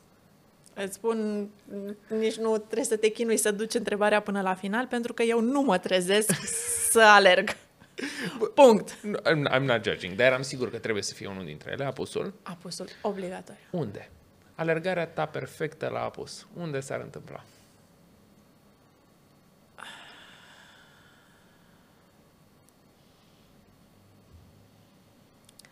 Undeva în Italia, poate în Toscana, într-o zonă de asta deluroasă. Sau toamna în Normandia, cu frunzele ruginii și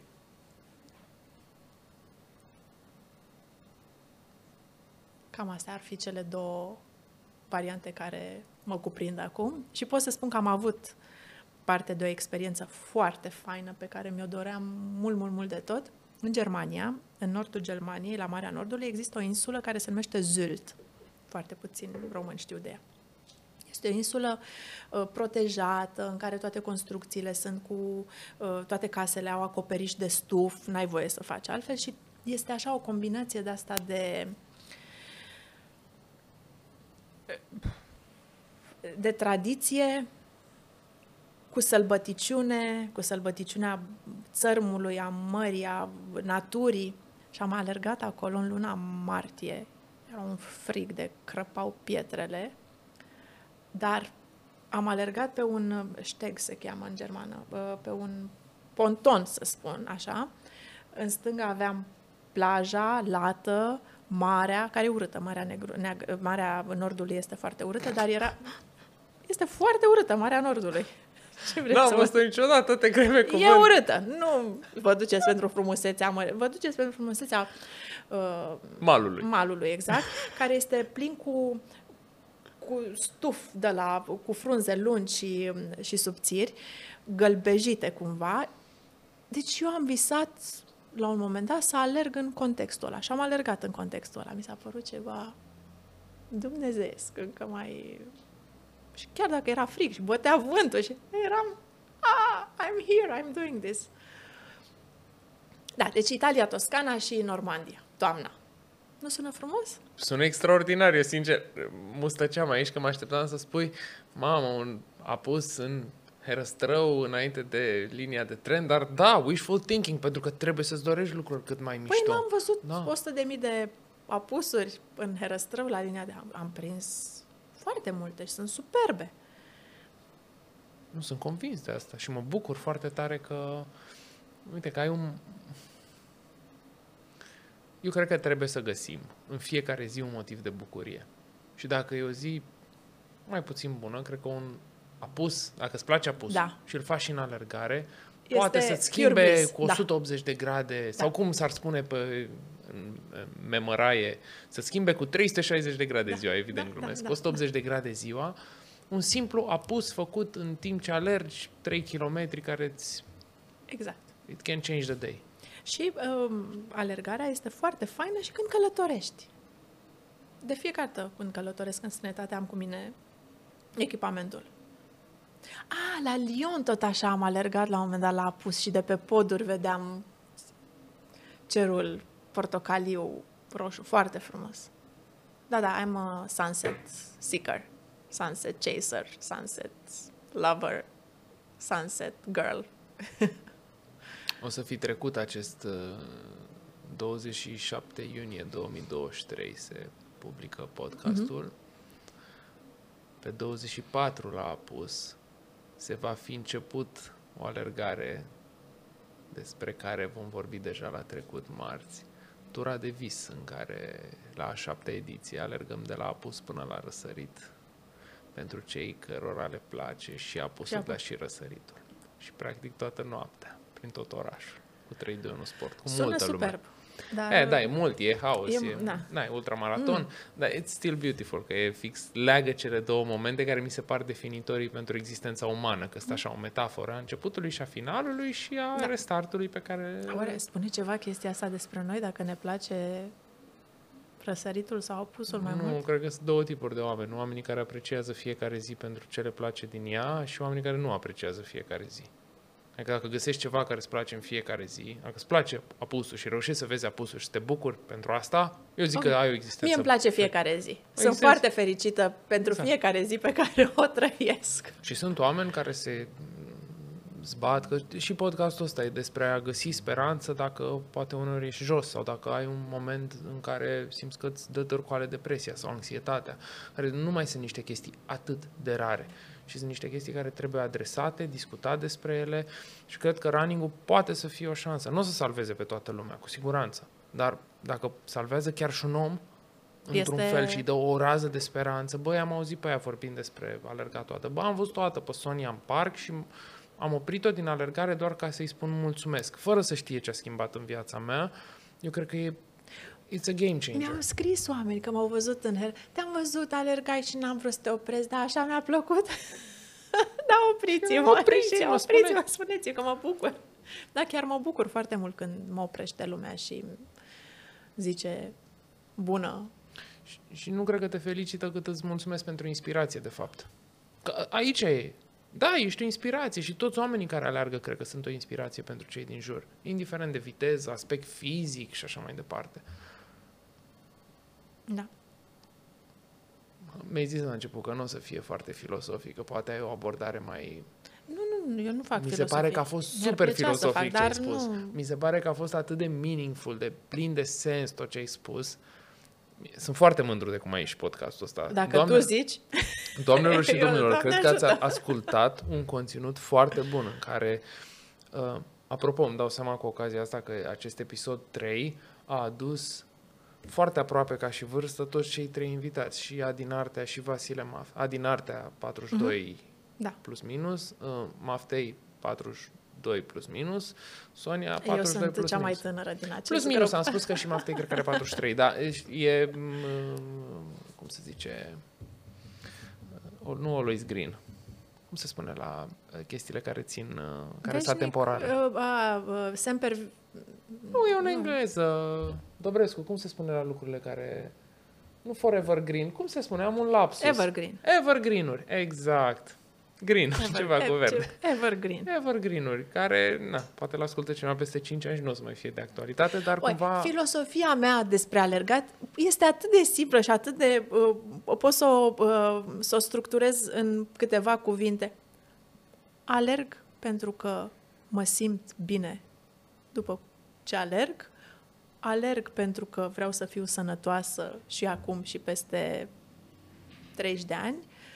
Alerg pentru că îmi place, alerg pentru că pot. Și nu e simplu, dar e... dar, dar face bine, nu știu. Mm, Și oricine ne ascultă, trebuie doar să încerce. Să ia... Nu trebuie să facă performanțe, nu trebuie să... Nu e despre performanță, e despre rezultatul pe care îl obții. Da, și nu care este trebuie să... incontestabil. Și nu- Este incontestabil. Scuză-mă, te-am tot întrerupt. eu îmi cer scuze, um, nici nu trebuie să fie mai lungă fiecare alergare. Sau fiecare cursă să fie mai grea decât cealaltă. Sau să fie întotdeauna un obiectiv care să îl întreacă pe cel care a fost anterior. Trebuie pur și simplu să ne dăm seama, cum spuneai și tu, că la un moment dat ai avut aproape un an în care n-ai alergat pentru că ți-ai ascultat corpul și de fapt ți-ai dat seama că nealergând perioada asta, îți dai șansa să alergi pentru tot restul vieții. Ceea ce e way smarter than, nu, simt că nu mai pot, hai să mai dau acum ca să demonstrezi ceva. E, e acea maturitate la care ajungi alergând și realizezi că nu trebuie să demonstrezi nici celor din jur și nici ție nimic. But it takes time. It takes time, sigur. Adică... Asta mi se pare cea mai pură formă de filozofie și da, asta am și făcut podcastul ăsta, ca să avem că sunt niște revelații, că nu vorbește lumea despre asta. Vorbesc despre kilometri, medalii, curse, ceea ce nu e rău, e foarte bine, e bine că în România există din ce în ce mai multe curse, că lumea vorbește despre asta, e bine că s-a apucat Restivan să facă un podcast cu oameni vedete care aleargă și care vin să spună lucrurile astea care sunt super meaningful, cu un fotbalist care a jucat în Champions League și s-a lăsat de asta și spunea Maftei că a ieșit din casă și după ce s-a lăsat de fotbal și s-a uitat la mașină, nu știa încotro să o apuce. Că după 25-30 de ani de făcut exact același lucru, ai un șoc când ieși din casă că ți-a oprit cariera. S-a dus să alerge și a făcut până la urmă un ultramaraton de 100 de kilometri. Ceea ce sănătate mentală, tati, mm-hmm. despre mhm, asta mm-hmm. e vorba. Și... Să-ți mai spun la final un lucru. Te rog. Ce mi-aș dori foarte mult să fac la un moment dat alergând. Să alerg cu băieții mei. Asta am așa ca dorință secretă, nu mai secretă acum. Let's make it happen. Crezi că le-ar plăcea alături de o comunitate? Crezi că le-ar plăcea într-un concurs? Nu. Ok. Răspunsul este nu. Ei, unul are 18 ani. Unul are 19, 19 ani și cel mic o să 17. facă 18 în curând. Deci 19 și... Da, un an diferență. Da. Știam 18 și 17. Da, erau... acolo, e ok. Sunt... Uh, how do we make it? Trebuie să o facem cool pentru ei? Să li se pară cool? Nu, nu. Vreau, nu vreau să forțez lucrurile astea. Mi-aș dori să se întâmple cândva natural. Să spună la un moment dat, da, mama, hai că venim și noi, hai că vin și eu cu tine să alergi. De ei fac alerg. sport. Uh, cel mare, cel mare face da, face basket sport. și fot. Nu, nu, nu, nu. Nu, nu cel mare face sală. Sală. A făcut kickbox. E un tip foarte atletic ca structură, dar care uh, funcționează bine tot așa, pe, funcționează bine și, pe, și individual, dar și pe sporturi mai uh, așezate. Asta e, asta e talentul lui. El, pe el nu l-am văzut niciodată la basket sau la cu siguranță nu sporturi de echipă, cu siguranță nu sporturi de explozie. Cel mic nu mai face sport. E într-o perioadă în care îl presez eu să hai, hai, hai, hai, hai și mă enervează chestia asta, mă enervează că trebuie să trag de cineva și nu vreau, mi-am propus să îi las în pace să facă atunci când simt ei să facă. Dar cumva îmi pare rău pentru că ăsta mic avea niște date native uh, cu alergarea, cu tot ce ține de sporturi cu mingea, extraordinare. Pe ten, la tenis, de tot ce s-a apucat, tenis, basket, nu știu, am mai făcut... Uh, tenis și basket, astea au fost principale, ieșau atât de natural și atât de fain, doar că dă de greu și se lasă. Probabil că trebuie să vină la momentul la care el simte și crede că vrea să facă asta. Că și la Marc, la cel mare, tot așa a fost un moment în care el a spus că vrea. El s-a apucat să meargă la sală. Într-o zi. Și de atunci este de o consecvență și de organizare, în fiecare zi se duce la sală. Are antrenament, mănâncă în așa fel încât să-și uh, aducă aportul necesar de nutrienți. Îndrăznesc să-ți propun să terminăm acest podcast printr-un brainstorming. Da. Pentru că simt că este acest gap generațional în care vorbeam la un moment dat știu că poate ne lungim un pic, dar mi se pare foarte relevant. Vorbeam la un moment dat în uh, Uptown uh, New York cu Hector, Hector Espinal, care este unul dintre tipii care au fondat comunitatea We Run Uptown, WRU, și care aduce oameni din Uptown New York, care nu este o zonă foarte nu e la fel de fancy ca Manhattan-ul, uh-huh. nu este la fel de bogată ca Manhattan-ul, e destul de multă criminalitate pe acolo, nu e nici la nivel de Bronx. Uh-huh. Uh, și it's, it's not a bad place, dar e un loc în care se mai... Po- ca puștan poți să o iei pe căi greșite. E un context în care poți să o iei pe căi greșite. Ți se oferă această oportunitate uh-huh. Uh-huh. să o iei pe căi greșite. Și vorbeam cu el, am vrut foarte mult să-l cunosc, tocmai pentru că este foarte atipic ca și lider de comunitate. Este un tip super mare, uh-huh. supraponderal, uh-huh. nu a fost niciodată un atlet, dar este un tip care e super inspirațional, care aleargă în mod constant, care a terminat maraton, care nu și-a dorit niciodată un timp.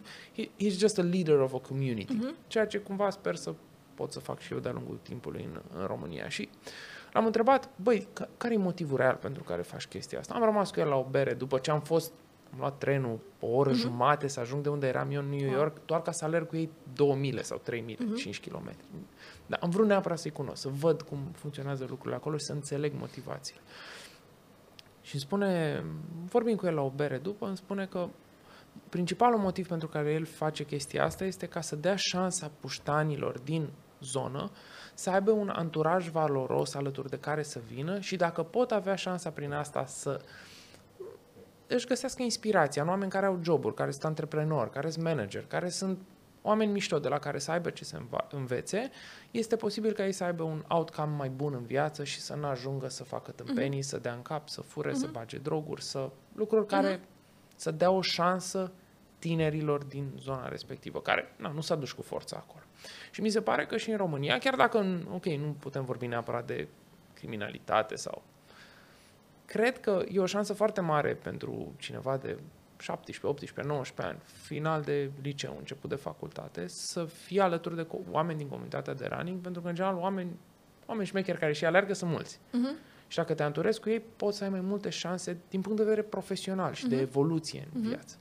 But how do we make this cool pentru cineva de 17, 18, 19 ani? Că nu e trending topic alergarea pentru ei. Nu apare acolo în feed. Nu e, deloc. 3, 2, 1 sport, ce facem noi, știu că ne chinuim și încercăm și vin puși din licee și mai alergă cu noi, dar sunt puțini, sunt minoritari.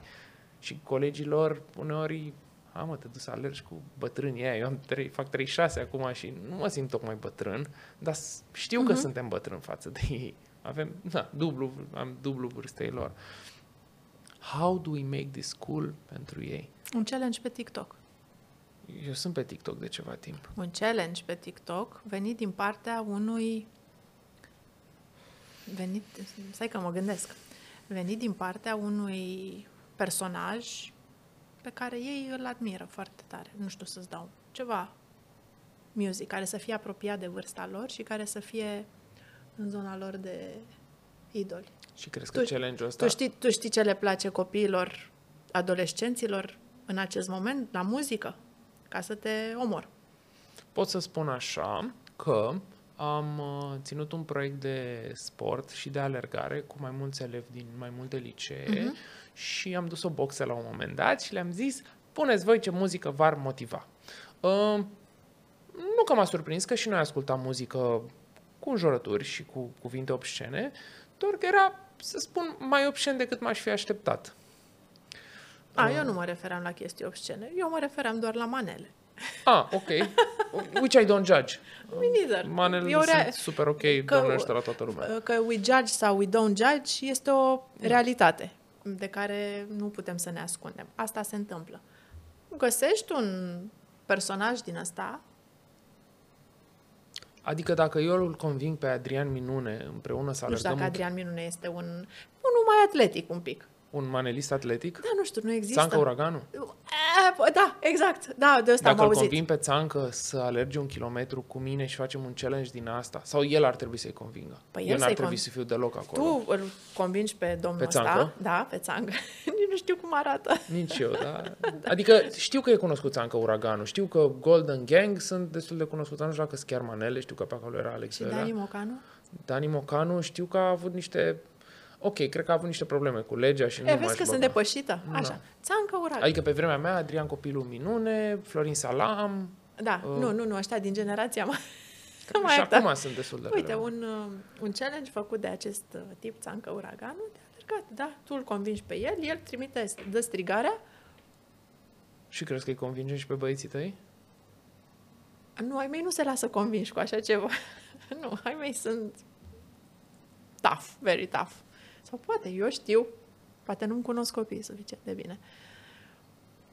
Ai mei, în general, nu fac lucruri pe care le fac alții Ceilalți. în... uh, Adică dacă e o modă, ai mei nu vor merge în moda respectivă, nu vor urma moda respectivă, vor fi, Pe lângă modă. da, cumva. Adică dacă toți alergă maratonul, ei vor alerga dacă cu spatele. Ei or să Wow. stea... Mm. Noi- Da, mm. nu sunt foarte... Deci we have to make it uncool pentru ei. Dar de ce pentru ai mei? Pentru să ne gândim la Păi eu mă- ceilalți. tu te la clar ai mei și la te-ai gândit? ceilalți și m-am gândit și la ai tăi uh, secundar. Că e, e, e un challenge pe care adică deci îmi îi doresc poți, să aduc motiva, îi poți motiva cu o chestie de genul ăsta care să fie de caterincă, așa, sau cu bani. Asta este un bani. motivația adolescenților, nu doar a, m, motivația copiilor mei, motivația adolescenților din zilele noastre. Da. Sunt Păi cum foarte... adică alegi 3 km și îți dă cineva 30 de lei la final? Da, Cine ar face asta în lumea normală? well, care este lumea normală? Definește lumea normală. În 2023. Mai recunosc că la răspunsul ăsta nu mă așteptam. Că, na, cumva noi suntem aici dintr-o pasiune și încercăm să dăm un mesaj. Și când îmi dau seama că, bă, îi convingem dându-le bani ca ei să obțină ceva valoros pentru ei. E o tranzacție cumva... Da, da, da, da. Ei ar trebui să tragă dar la de noi vârsta să- Asta, nu, la vârsta asta, pentru ei lucrurile sunt tranzacționabile. Asta e. Adu-ți aminte de tine. La, da, pune-te tu în postura adolescentului de 17 ani. Ce voiai să faci atunci? Ce te motiva? Dacă venea și spunea cineva, uite, poți să ajuți nu știu ce cauză. Cât de mult te impresiona? Mm, Nu. Nu. Cu siguranță nu. La 17 ani îmi doream o iubită și să beau bere. Și speram Și pentru să... bere ce aveai nevoie? De bani. Eh, Logic. Nu, e clar. We've all been there. Ca să ai o iubită, să o atunci scoți în mi se- oraș, tot de mi se bani părea avea nevoie. cool fotbalul, să spunem. Aveam niște chestii care mi se păreau cool ca, ca, ca sporturi. Mi se părea fotbalul cool și a, a coincis cu o perioadă mai bună a fotbalului românesc, în care erau Mhm. performanțe, campionate europene, mondiale, whatever. Se întâmplau în Mhm. anii respectivi. Adică am ieșit cu fa- toată familia din casă pentru a sărbători performanțele echipei naționale. Dar ai fi alergat? A, nu, Pentru dar ce- zic, nu. era un Da. sport care mi se părea cool Da. că avea, dar running nu intra atunci în, Nu, nu intră. sub Nu, nicio running-ul formă. pentru ei este plictisitor la vârsta asta. Nu-l înțeleg. Fără doar și poate și Nu-l înțeleg. Nu, n-au. liniștea asta pe care noi, ăștia mai experimentați, o găsim în running, mulți nici măcar nu o caută, nici nu vor liniștea aia. Deci l- sportul pentru ei trebuie să aducă ori factorul cool, ori uh, factorul cool însemnând mă duc și trag de fiare ca să fiu nu știu cum. Sau fac un sport de echipă unde e fain că mă văd cu tovară și... și da? Astea să știți că sunt cuvinte care, pro, cuvintele așa cele mai ușor de pronunțat, care provin din vocabularul de tovară și Caterinca, astea. Uh, Când punem uh, bif acolo, doar bifăm că nu sunt cuvinte urâte spuse Da, în nu. podcast. Sonia nu a, sp- nu a pronunțat cuvinte de nespus public. Așa, și, mai, și, a, și știi ce mai este uh, important pentru ei acum? Uh, în ce se îmbracă, ce poartă, ce, în ce, se, ce poartă. Și, în general, anumite branduri. Și la un moment dat, mi-a zis fiul cel mic, du-mă, mamă, acum câțiva ani, du-mă, nu știu ce parc, în parcul Cazavilan, că, cine, că uite, mă uit pe Instagram și nu știu cine a lăsat un pachet cu niște haine de la nu știu ce brand ascuns acolo. Și s-a dat strigarea și toți s-au adunat acolo ca să caute Știi, ca de, cum cauți de Paște ouăle lăsate de iepuraș, tot așa, ce a lăsat la acolo. Și chestia asta a fost m-a șocat, adică te duci să cauți ceva, un, cineva lasă... Mi s-a părut așa de neimaginat. Deși asta ar mai fi un factor motivațional să vină brandul X, da, trebuie să fie un brand uh, pe care el să, ei să-l iubească și să și-l dorească, să stau, copiii ăștia stau la cozi, se duc și se așează dimineața la cozi, când se bacă nu știu ce stoc de nu știu ce încălțăminte și speră, trăgând nu știu ce numere, să se încadreze în cei 20 care au șansa să cumpere produsul respectiv. Aici speram să subliniez șansa să cumpere. Da. Ceea ce mi s-a părut Acele Fabulos. produse fiind scoase de pe linie, multe dintre ele din cauza ruperii parteneriatului dintre domnul Kanye și brandul care le vindea. Dar mă rog, Ceva. să fim sănătoși. Ceva. Um, da, e o perspectivă bună și eu, cumva generația cu care noi am crescut, ne uitam la branduri, uh, acum na, suntem amândoi ambasadori Under Armour și așa, ne uitam la branduri ca Under Armour, Nike, Adidas și așa mai departe, ne uitam cu super mare apreciere. Admirație, sigur. ne doream primii shoes de alergare, wow, bam, bam, bam. Dar acum ce trebuie să existe Balenciaga Sport sau... Că știu că se poartă brandurile astea, Armani, de fapt Armani e deja Ah, low, nu? Nu, e, a, nu, e Balenci- so pase. Serios? Ah. Nu, nu, acum, trebuie să spun branduri, păi Poți să sunt spui, nu-i problemă. Off-White, uh, Ape, Bape, Bape, parcă, nici nu le știu. Baby era porcușorul. Nu, adică- Bape. Ba- Bape, Bape. Bape. De la Mbappé? Oare? Ok. E ceva cu o maimuță, Da, o ok. chestie. Așa. Um, de ce? Jordan. Jordanii mai sunt super uh, căutați. Mm, McQueen Alexander Versace. McQueen. Da, da, da. McQueen Versace. Niște chestii de astea. Dar așa. dar nu are nicio treabă cu sportul per se, nu, nu, de running nu, sau nu, așa. nu, nu. Dar pentru sport, nu știu să spun ce se caută. Adică tricourile sau echipamentul pe care îl purtăm Copil, noi mai copilul meu, reflectorii. Max, se îmbracă în Under Armour. Ok. E și se bucură de Under Armour, e fericit cu el. un brand foarte tare și mișto, cu Sigur. un ADN mișto. Sigur. Și care e gândit pentru atleți. Sigur. Nu, este fericit, dar pentru sală și a tricourile simple, dar îi place. Dar în- la încălțăminte, nu. La încălțăminte e... Na, E un challenge pe care îl face o tipă pe TikTok, Kate, nu știu cum, și mi se pare foarte Mhm. eu nu mișto. mă să- uit pe TikTok, Radu. Nici eu, dar încerc, încerc să ajung la audiența asta în mediul în care e audiența asta mai prezentă. Da. Pe Facebook nu, nu mai sunt. Ei pierdut complet. Facebook nu există pentru ei. Da, așa este. Instagramul Cât de cât, cât de cât și TikTok, da. marea majoritate sunt acolo. Și îmi dau seama uneori că sunt un bătrân pe TikTok care încearcă să se adreseze acestei audiențe. Unele mai au spike-uri și devin virale. Mai am câteva clipuri de 30 de mii, 50 de mii, Uh. 100 de mii. Da? da Kinky. majoritatea 300, 500, 800. Că îmi doresc să ajung la publicul mai tânăr și să le spun, bă, running is cool. Într-o manieră în care, na, nu vreau să... nu vreau- I don't want to make a fool out of myself. Să le spun, e cool să alergi, că e Fii bine. atent, Fă o serie de TikTok-uri cu câte un, cu câte un personaj din ăsta pe care ei îl admiră. Astăzi alerg cu, alerg cu Țancă, mâine alerg cu, nu știu, Mario Fresh, poi mine alerg cu, am scos și eu cu Shelly, nu știu, de ăștia. Ok, Nu-i cunosc. might work. Nu știu acolo Eu să iasă cred la că- alergat, eu cred nu că, știu câți eu cred, alergă. nici eu nu cred că Că alergă, d- da. dacă alergau, erau la podcast cumva și duce... Nu? Că Nu știu să alerge. Like, niciunul Dar dintre poate ei. îi poți motiva, îi poți convinge. Pentru TikTok, da, dar pentru podcast nu, că e nevoie nu de pentru filozofia podcast, aia. nu, pentru TikTok. Let's run. Faci cu ei Fără, niște fără challenge branded uh, content, fără campanie. Crezi că nu se bagă la de-astea, Cred nu? că- Neplătite. Tu ai spus și de motivația financiară, pe care o înțeleg perfect. Și Da. oamenii cu o anumită vizibilitate, cu un milion, două, trei milioane de followeri, I'll- why would I run? Ei, totuși, ei E o sunt... discuție foarte Știu. interesantă. Ei totuși sunt conștienți de faptul că au acele comunități și pe lângă banii pe care îi, își doresc să, să-i producă, fair enough, uh, eu cred că au devenit conștienți și de faptul că trebuie să dea cât un pic, cât un pic înapoi. E o chestiune care vine firesc pe măsură ce avansezi în domeniul de expunere pe care îl ai. Se naște firesc nevoia asta. Și atunci tu poți să-i uh, speculezi pe această nevoie. Bă, vrei să faci ceva constructiv pentru comunitatea ta și abordată problema direct. Nu am bani. It's not about money. It's about uh, e despre uh, construcția unei viitoare generații sănătoase. Uite, rata de obezitate a crescut până aici. Nu știu câți din nu știu câți copii sunt cu greutate peste cea normală.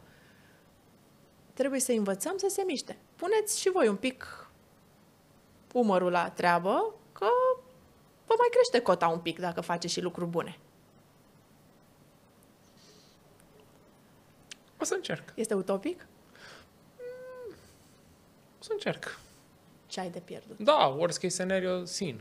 Sau un răspuns la mail. Exact. Adică, na. Și cumva știu industria că, na, se cer fiuri și I'm not judging any people, că ca să ajungi să ai un milion, două, trei, 500 de mii de follower, oricâți, e foarte multă muncă în spate. Sigur. Muncă care necesită specialiști, oameni de creare de conținut, oameni Sigur. care se ocupe de contracte, juriști, legal. E, e, e un întreg proces și spuneai și tu în, la Morar în podcast, uh, prietenul nostru Morar alergător, uh, și Radu Vulcan, care alerga cu Radu Vulcan. Ai, vezi că ai văzut și tu story-urile Aia respective. le știu, cum să Ce nu înseamnă? le știu, man. Deci, băieți, Instagramul ne unește. Ce drăguți. Foarte drăguți, dar ei știu asta. despre- Știu și o și aud din exterior de la mine. Revenind, um, ca să ajungi, și spuneai și tu, trebuie să știi să faci și contracte, să faci și parteneriate, să te duci și la uh, meeting-uri cu key opinion leaders și să știe și ei ce faci și ce servicii poți oferi, să poți să faci și creație, să poți să faci și reporting. It's a whole process. Și dacă te duci la un om care are un mecanism de genul ăsta în funcțiune, în care plătește 3-5 oameni lunar care să-i mențină cota de piață, să creeze conținut, e foarte greu să te rupi și o zi să faci content for free doar pentru că vrei să ajuți viitoarea generație. Depinde și ne te întreabă. Da, uite, cu podcastul ăsta, Wishful Thinking, Restivan vorbește despre running, aude toată țara, motiv pentru care vor vrea ei să vină la Restivan, hai să alergăm împreună și să vorbim despre asta. Că poate ar trebui să o gândesc și eu big. Nu mă duc și băi, n-ai vrea să mă ajut pe Moca, bă, n-ai vrea să facem o chestie marfă împreună Care, în care ul- toată ulterior lumea câștigă? Să... Exact. Și poate peste un an veni și voi la podcastul ăsta care e cel mai șmecher de alergare și inspirați și din mai mulți sud-estul și din sud-estul Europei, nu? și din uh, nordul Bucureștiului. Și din nordul Ca București. aici film. Eh, Dar trebuie să fie. Eu mi-am propus cu podcastul ăsta să fac un milion de oameni să alerge. Dar nu acum. Peste 10 ani. Poate Doamne cu ajută. un milion de oameni sunt 3%, Practic, 5% de 10 ori din mai mulți populație. follower, follower decât, decât am eu. Na, ce? Împreună n-avem un milion. Dar nu vreau să fie follower pentru mine. Vreau să alerg. glumesc, da. Și chiar îmi doresc și chiar cred că running-ul poate să schimbe... Cum îi contorizezi, cum îi Nici contabilizezi? nu, n-ai cum. Dar poate în viitor se va întâmpla o chestie pe genul ăsta. Ba, fac și o chestie în sensul ăsta. Lucrez de mult timp la ea. Ok. Poate să iasă. Doamne, știu să-ți iasă. Dacă nu iese, Dacă nu vând, iese- vând mașina și jumătate de casă pe... E o investiție pe care o fac. Ok. Chiar fac o, un proiect în sensul Ok. ăsta și în care cred foarte mult. Baftă. Dar uh, mie îmi place să fac lucrurile...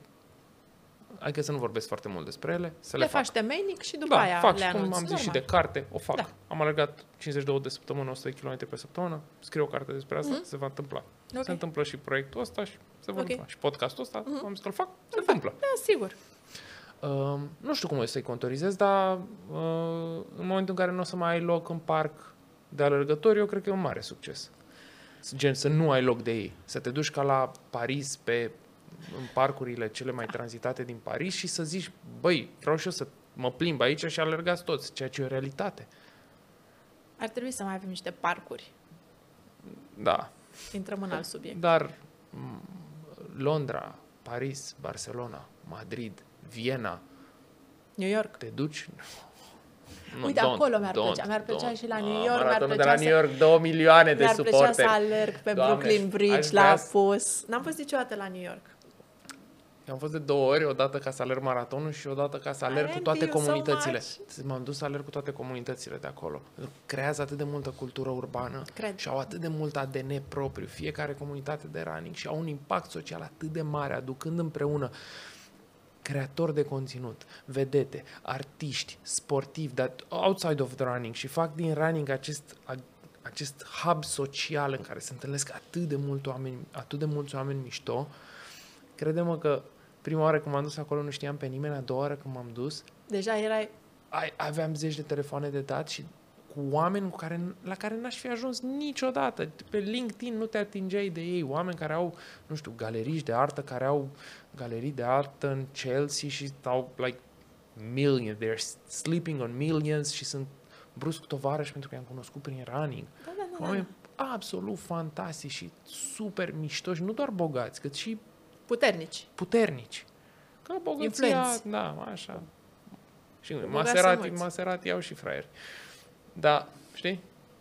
Da, oameni de valoare, Aș merge și eu la, la New York la o alergare de asta așa. Și în New York am dat 100 de dolari ca să alerg la o cursă ilegală, la care Cât de nu primeam tare. nimic și care s-a anulat. Și am lăsat banii acolo pentru că respectam ideea organizatorului. OSR 30 miles, 30 ori Ce înseamnă că era 1,6. ilegală? Gen, nu aveai numere de concurs, nu aveai nimic, te duceai singur prin oraș și alergai, trebuia să treci prin niște checkpoint-uri în care trebuia să pui, uh, să faci o poză în anumite puncte, gen să ajungi în punctul Mhm. ăla, tu trebuia să stai acolo și biciclistul, că era musai să ai un biciclist alături de tine, echipa ta, practic, Ok. să-ți fie suport pe cursă, să-ți facă o poză acolo, să o trimite organizatorului în timp real, ca organizatorul să verifice că tu ai făcut traseul complet și că n-ai scurtat. De... Și dădeai 100 de dolari să asc- alergi să la o faci cursă chestia la asta. care nu primeai nimic Nimic? pe traseu. Deci nu era nimeni să-ți dea Da, pizza da, pe da, da. traseu. Mhm. Trebuia să ai pizza cu tine și îți dădea un hanorac, într-adevăr, drăguț. Gata. Fără medalie, fără cronometraj, fără... Adică îți făceai E ok, singur cronometraj, conceptul. It blew my mind. Și era plin de oameni. care- Și s-a ai anulat unde ai anci- cu ce?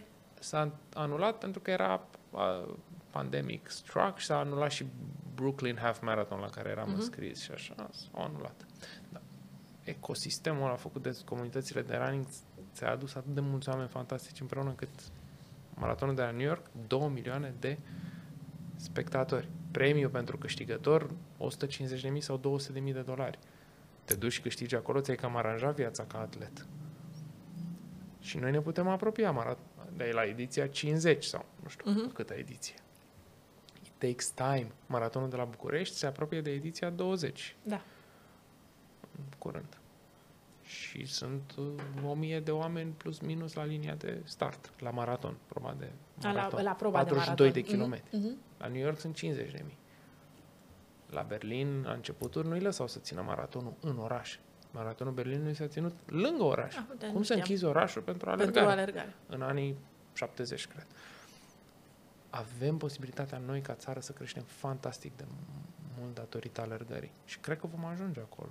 E de datoria noastră. Dacă nu să se mai supere oamenii că, oprim, că închidem străzile și Cum spuneai și tu, oameni supărați vor fi întotdeauna. Și Da, dacă sigur, pleci ceva- urechea la orice... ce face nu o să convină cuiva, o să fie tot timpul. Pe mine m-a oprit cineva în parc într-o marți seară să spună mie personal, na, 3 de 1 sport, Așa? să spună mie personal să nu mai alergăm marțea la 7 jumate seara în Herăstrău, că acel individ nu mai poate el să alerge cum vrea el din cauza aglomerației generate de Adică această un alergător comunitate îți de aler- spunea ție, Că noi, 3 de 1 sport, îi strigăm lui alergarea de marți seara și din cauza a numărului mare de alergători care vin, închipuiți, aducem gratuit oamenii împreună la alergare. Creăm acest ecosistem de 8 ani și ceva, care e în fiecare marți seară, cu niște sacrificii enorme din partea întregii echipe de organizare, că nu sunt doar eu acolo, Mhm. sunt mulți oameni care își sacrifică zilele ca să fie acolo. Și cineva mă oprește pe mine să-mi spună, opriți asta, că nu mai pot eu să alerg repede, cum îmi place. Și da, trebuie să... ce ai replicat? I-am zis, nici nu, nu parcă te califici la Jocurile Olimpice, așadar you might as well suck it up, că e un parc pentru toată lumea, știi ce zic? Adică e clar, dacă venea Vai, și ne vai, spunea Eliud Kipchoge sau Gabi Sabo sau, nu știu, vreun atlet de talie mondială. Nu ți-ar fi spus român- Gabi Sabo. Gabi Sabo este un om cu bun simț și, un Absolut, om, și absolut. un om care se antrenează Absolut, pe stadion, în absolut. principiu. Dar nu poți... Da, când se antrena, da. E, Asta e uneori mentalitatea și nu... Omul respectiv, poate, ca alergător, ar fi trebuit să conștientizeze că cu cât sunt mai multe astfel de comunități, cu cât vin mai mulți oameni la alergare, cu atât cursele or să fie mai mișto, cu atât brandurile or să cheltuie mai mult ca să facă chestii mișto și cu atât crește fenomenul și o să aibă mai mulți prieteni care îi alergă. Da, Poate e o, e o gândire ușor. E o gând- E o gândire ușor obtuză, Da. Tocmai de asta trebuie să plecăm urechea la oamenii care, la oameni care ne scriu de-a lungul timpului. Am venit pentru prima oară la o alergare cu voi și mi-a plăcut. Sau ce ați postat voi m-a inspirat să alerg 500 de metri și Nu mi-am Să știi vomitat că ce am plămânii. discutat noi astăzi aici mi-a făcut tare mult chef de alergat. Știi că e marți astăzi când filmăm și în 2 ore și 20 alergarea 3 2 1 sport. Ok.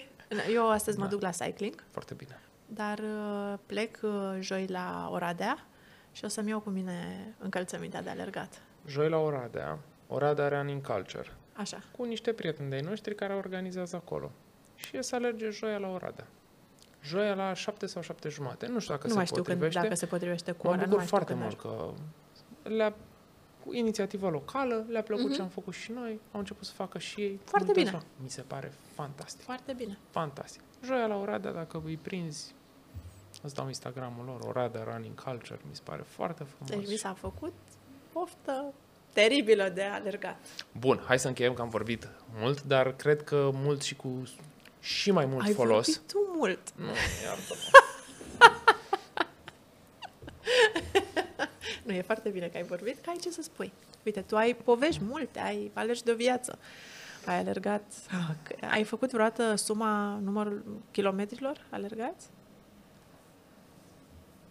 28.500. 28.500? Ok. Tu? Nu, n-am făcut niciodată. Da, um, Sunt 20 și ceva de ani de running. Așa, și să spunem că am alergat în medie pe săptămână 10 kilometri? Asta Zic înseamnă așa, 500 pe an, ca să fie cifre rotunde. așa, ori 10 ani, 5.000, 20 de ani, 10.000. 10.000. 10.000 de kilometri. Mm, oare? Ba da, Poate și mai mult. Sau mai puțin. da. Pe acolo. Nu, pe acolo, pe acolo. Dacă Me- pun și alergările pe bandă, dacă pun și... Uh, au fost săptămâni în care alergam de patru ori. Adică o tură de herăstrare 6 km. Și perioade Sunt. în care n-ai alergat. și perioade în care n-am alergat, exact. Se, 10.000 da, de acolo. kilometri pare o concluzie Cum onestă. Mi se pare suficient cât să te invite Restiman în podcast.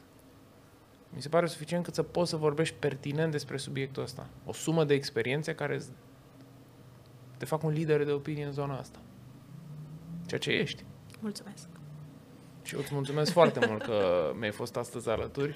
Mm, Sunt bucuros că am uh, ajuns în niște discuții mai ample decât propria persoană, ci am mers și către zona de ce putem lăsa în urmă și cum îi putem inspira noile generații, ceea ce mi se pare că e o discuție A, cel mai simplu e, look at me.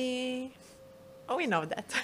what can we leave behind us, că la un moment dat uh, trebuie să facem și asta. Este evoluția firească. Absolut. Nu este nimic uh, anormal, este să ajungi la, nu știu, după multă experiență, să fii tot, e, e totul despre mine. Ok, e și despre mine, dar e și despre restul. Și trebuie să fie și despre restul. Îți mulțumesc foarte Și mult, eu ție. Sonia. Uh, mulțumesc uh, pentru că ți-ai deschis sufletul și ai vorbit atât de frumos și de onest despre tot ce înseamnă procesul ăsta în viața ta și mai ales că ți-ai uh, întins antenele către ce poate însemna ca... Îmi rămâne chestia asta. Camelia Șucu, Sonia Argint, Next Generation. O să se bucure Camelia. Sper, sper. Sigur, sigur, sigur. Adică ar trebui, pentru că e, e important să știi că ai fost la baza schimbării unor persoane care they turned out to be quite great.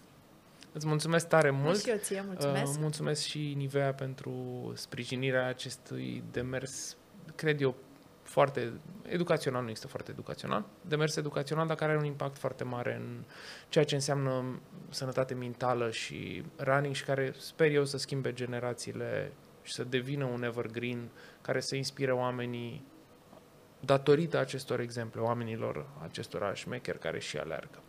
Mulțumesc, Sonia, să aveți o zi extraordinară cu toți și dacă ascultați podcastul ăsta la alergat, eu sunt și mai fericit pentru că îmi dau seama că e o experiență completă, dar fiind de două ore, Doamne ajută să puteți să alergați două ore. Exact. E, e, să- Știi ce ar trebui să faci? O listă de... Să adun de la fiecare câte o piesă pe care aleargă. Să faci un, Un, un playlist. mix, un playlist de la fiecare cu câte o piesă. Lunar te poți să-i cer. Maftei a zis că el nu alergă niciodată cu muzică pentru că vrea să-și asculte gândurile. Ok? Piesa ta este? Uh, Mozart, stai așa. Deci îți dau o chestie... What? Da, da, stai așa, că îți dau ceva care te... o să te surprindă. Te rog să nu-i dai play, Nu-i dau play. că e posibil să Nu-i dau. Nu, nu. copyright Nu-i claim. dau, nu-i dau, da. nu-i dau, nu-i dau. Uh, Mozart, stai, nu trebuie să caut în... Eu am ascultat la Dona e Mobile și mi-a plăcut foarte mult, Dai Pavarotti. Nu, asta este că am lista de... Am running... A, ave, ai răbdare? Aha, tai, răbdare, tai am aici răbdare. dacă... Noi nu tăiem podcasturile Am pentru văzut. că mi se pare cel mai uman să nu le tai. Și am zis că podcastul ăsta e ca orice alergare. Uneori e Dar ce s-a perfect, întâmplat alteori cu, plouă. cu YouTube? Unde mai sunt uh, Nu știu că n-am ascultat muzică niciodată pe YouTube la alergat. your videos, downloads, clips, movies? Unde, unde sunt listele de playlist? Uite, a, playlist, uite. Uh, s-a schimbat un pic ceva la interfață. De asta nu mai știu. Running, uite, am aici running. Era ultimul playlist acolo, accesat ultima oară în 2016. Deci este, este, ceva, este ceva, un mix fabulos aici la mine la care nu v-ați gândi. Iar Mozart de care spun este, îl găsesc, așa, Sinfonia numărul 40, First Movement. S-a emoționat. Deci are un ritm, First Movement. da, Sinfonia 40 de Mozart, First Movement. Asta. Mulțumim, Este- neașteptat. Wow, da. Neașteptat, neașteptat și presupun că e destul de lungă. Nu are 3 minute ca o piesă. Mm, deci are, vai, vai, vai. Are Apoi- șase minute și ceva. Wow, Poți să o pui de trei ori și ți-ai terminat alergarea. șef 3 km. da. da. Îți mulțumesc foarte mult, Și eu Sonia. ție. Da, o să facem acest playlist. Noroc că l-ai zis și pe, pe registrare. Și, na, mulțumesc, Sonia, mulțumesc, Nivea, On the Run cu Restivan, un podcast cu oameni șmecheri care și alergă. Și Sonia, slavă cerului, chiar e un om super șmecher care și alergă. Mulțumesc. Enjoy it, aveți grijă de voi. Ciao, Pa! pa, pa!